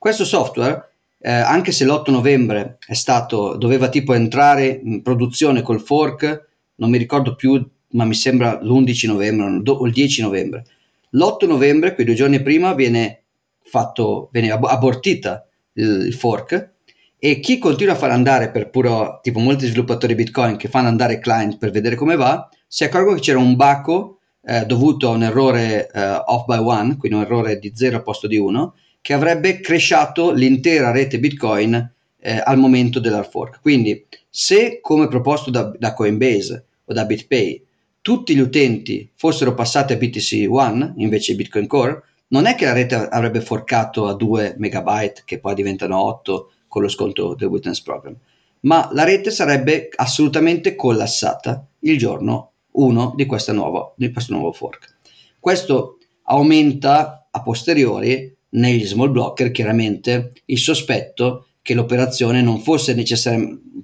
quasi sicuramente l'operazione viene vista come un tentativo di prendere controllo di Bitcoin e stabilire che un certo gruppo di attori economici è quello che decide il consenso di Bitcoin a differenza degli utenti o dello status quo. Uh, in realtà, dopo che si vede che BTC One sarebbe collassato il giorno 1, molti si fanno anche l'idea che l'obiettivo fosse quello di uccidere Bitcoin, non so, comunque ferirlo pesantemente con un collasso di, eh, di tutta la rete e non, non, tanto di prenderne il controllo. In realtà io sono un po' scettico su questa idea per un motivo. Il motivo è che in BTC One eh, c'erano principalmente c'era un bacco che l'avrebbe ucciso al giorno 1, va bene, ma c'erano anche altre cose controverse, non solo la dimensione dei blocchi, ma c'era anche per esempio ehm, due, due, cose interessanti. Uno era un'implementazione di alcune blacklist di indirizzi un po' ispirate iniziali di McKern, eh, quindi un tema di compliance strano del, delle transazioni. Non, non, aveva nessun,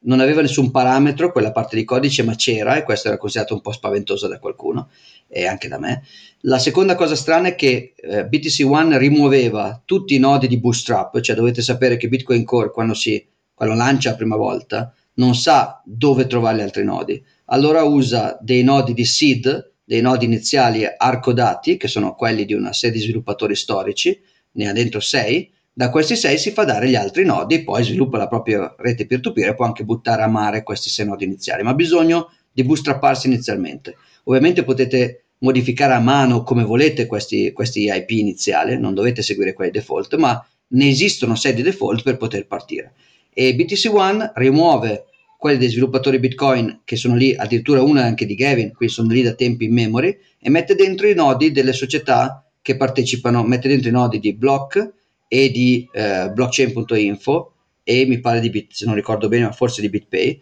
quindi mette dentro i nodi aziendali invece che questi nodi di sviluppatori open source. Ora, la mia tesi è che se l'obiettivo è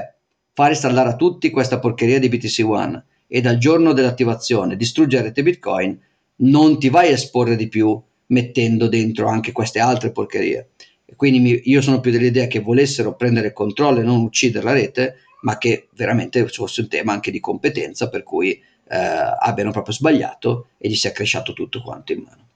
Comunque questa è una campagna vittoriosa, parlando di personaggi folcloristici italiani. Eh, io ai tempi ero in una battaglia senza esclusione di colpi, non solo con il buon Cimatti, eh, shitcoiner e big blocker della prima ora, ma anche con il, il conosciutissimo blogger eh, e eh, bitcoiner Antonio De Luigi, il quale è diventato invece un campione non tanto dei big block in generale, ma del New York Agreement. Lui è diventato un fan sfegatato di Barry Silvert. Eh, la sua tesi era che se tu eri contro le società americane di mercato che volevano sta roba eri anticapitalista. Quindi se eri un vero capitalista dovevi lasciare, altrimenti eri un, eri un po' un fattone linuxaro da centri sociali. Se sei un vero capitalista pro mercato stai dalla parte delle aziende, non dalla parte dei, dei, degli utenti comunisti che vogliono il loro controllo. E questo è il nostro dibattito continuo. È divertentissimo perché Alberto, essendo un ragazzo comunque intelligente e divertente, si accorge dell'andazzo eh, poche ore prima che Mike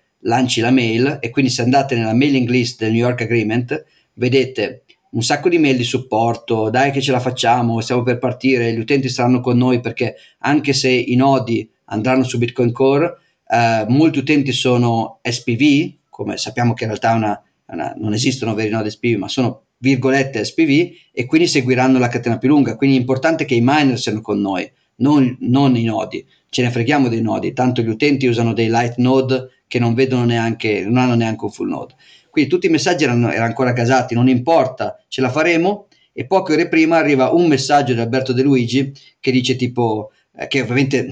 con tutto il rispetto e l'amicizia che ho per Alberto non era nessuno nella, in quel gruppo, nessuno lo conosceva, eh, e, um, era un blogger italiano in italiano e lui scrive una mail dicendo no ragazzi non ci si fa uh, call off di tutto. Qualche ora dopo, nessuno gli risponde, qualche ora dopo Mike Belshi fa l'effettivo, abortisce effettivamente um, l'intera operazione. Al che Alberto me la mena ancora oggi dicendo che è stato lui che ha fermato il New York Agreement dall'entrare in produzione distruggendo Bitcoin. Eh, comunque molto divertente vedere la sequenza delle email. Um, finisce la guerra, eh, il discorso Big Blocker viene screditato, ahimè, secondo me, per un bel po' di tempo, nel senso che alcune proposte come il blocco dina- elastico di, di Rosenfield sono proposte ab- secondo me comunque discutibili, abbastanza sensate. E peraltro eh, anche proposte di ridurre la dimensione del blocco, per esempio Luke Dashir ancora oggi dice che Segwit che ha quasi quadruplicato, ha di fatto duplicato e in teoria al massimo quadruplicato la dimensione del blocco è stato un errore, eh, non tanto Segwit in sé ma lo sconto del Witness Program che ha quadruplicato la dimensione teorica massima, è stato un errore perché la blockchain è cresciuta così tanto che oggi, per esempio, la crescita dei cellulari, dei smartphone, non è abbastanza veloce da compensare la crescita della blockchain di Bitcoin. Quindi, se potevamo sperare di avere un full node su, uh, su, su, cell- su smartphone in assenza di Segwit, in realtà non possiamo più sperarlo ora. Inoltre ne parleremo la prossima volta, ma Segwit cre- eh, lo sconto Segwit crea anche altri problemi, tipo sparisce block size, arriva block weight, che è una misura un po', un po' strana, e toglie incentivi a cross input aggregation di cui parleremo nelle prossime puntate. Quindi ci sono un po' di dibattiti ancora da fare, ma di fatto... Una domanda, questa... un'opinione al volo su questo argomento senza dilungarci troppo. Eh, un pochino condivido anch'io l'opinione di Luke Dashir perché mi sembra molto che, non lo so, semplicemente il fatto che, non so, è da circa un anno o due, eh, che comunque tu con un SAT per byte fai la tua transazione in tempi molto ragionevoli, velocemente, e quindi è un po' come se lo spazio sulla blockchain fosse estremamente economico, quando poi ha un costo per tutti i node runner.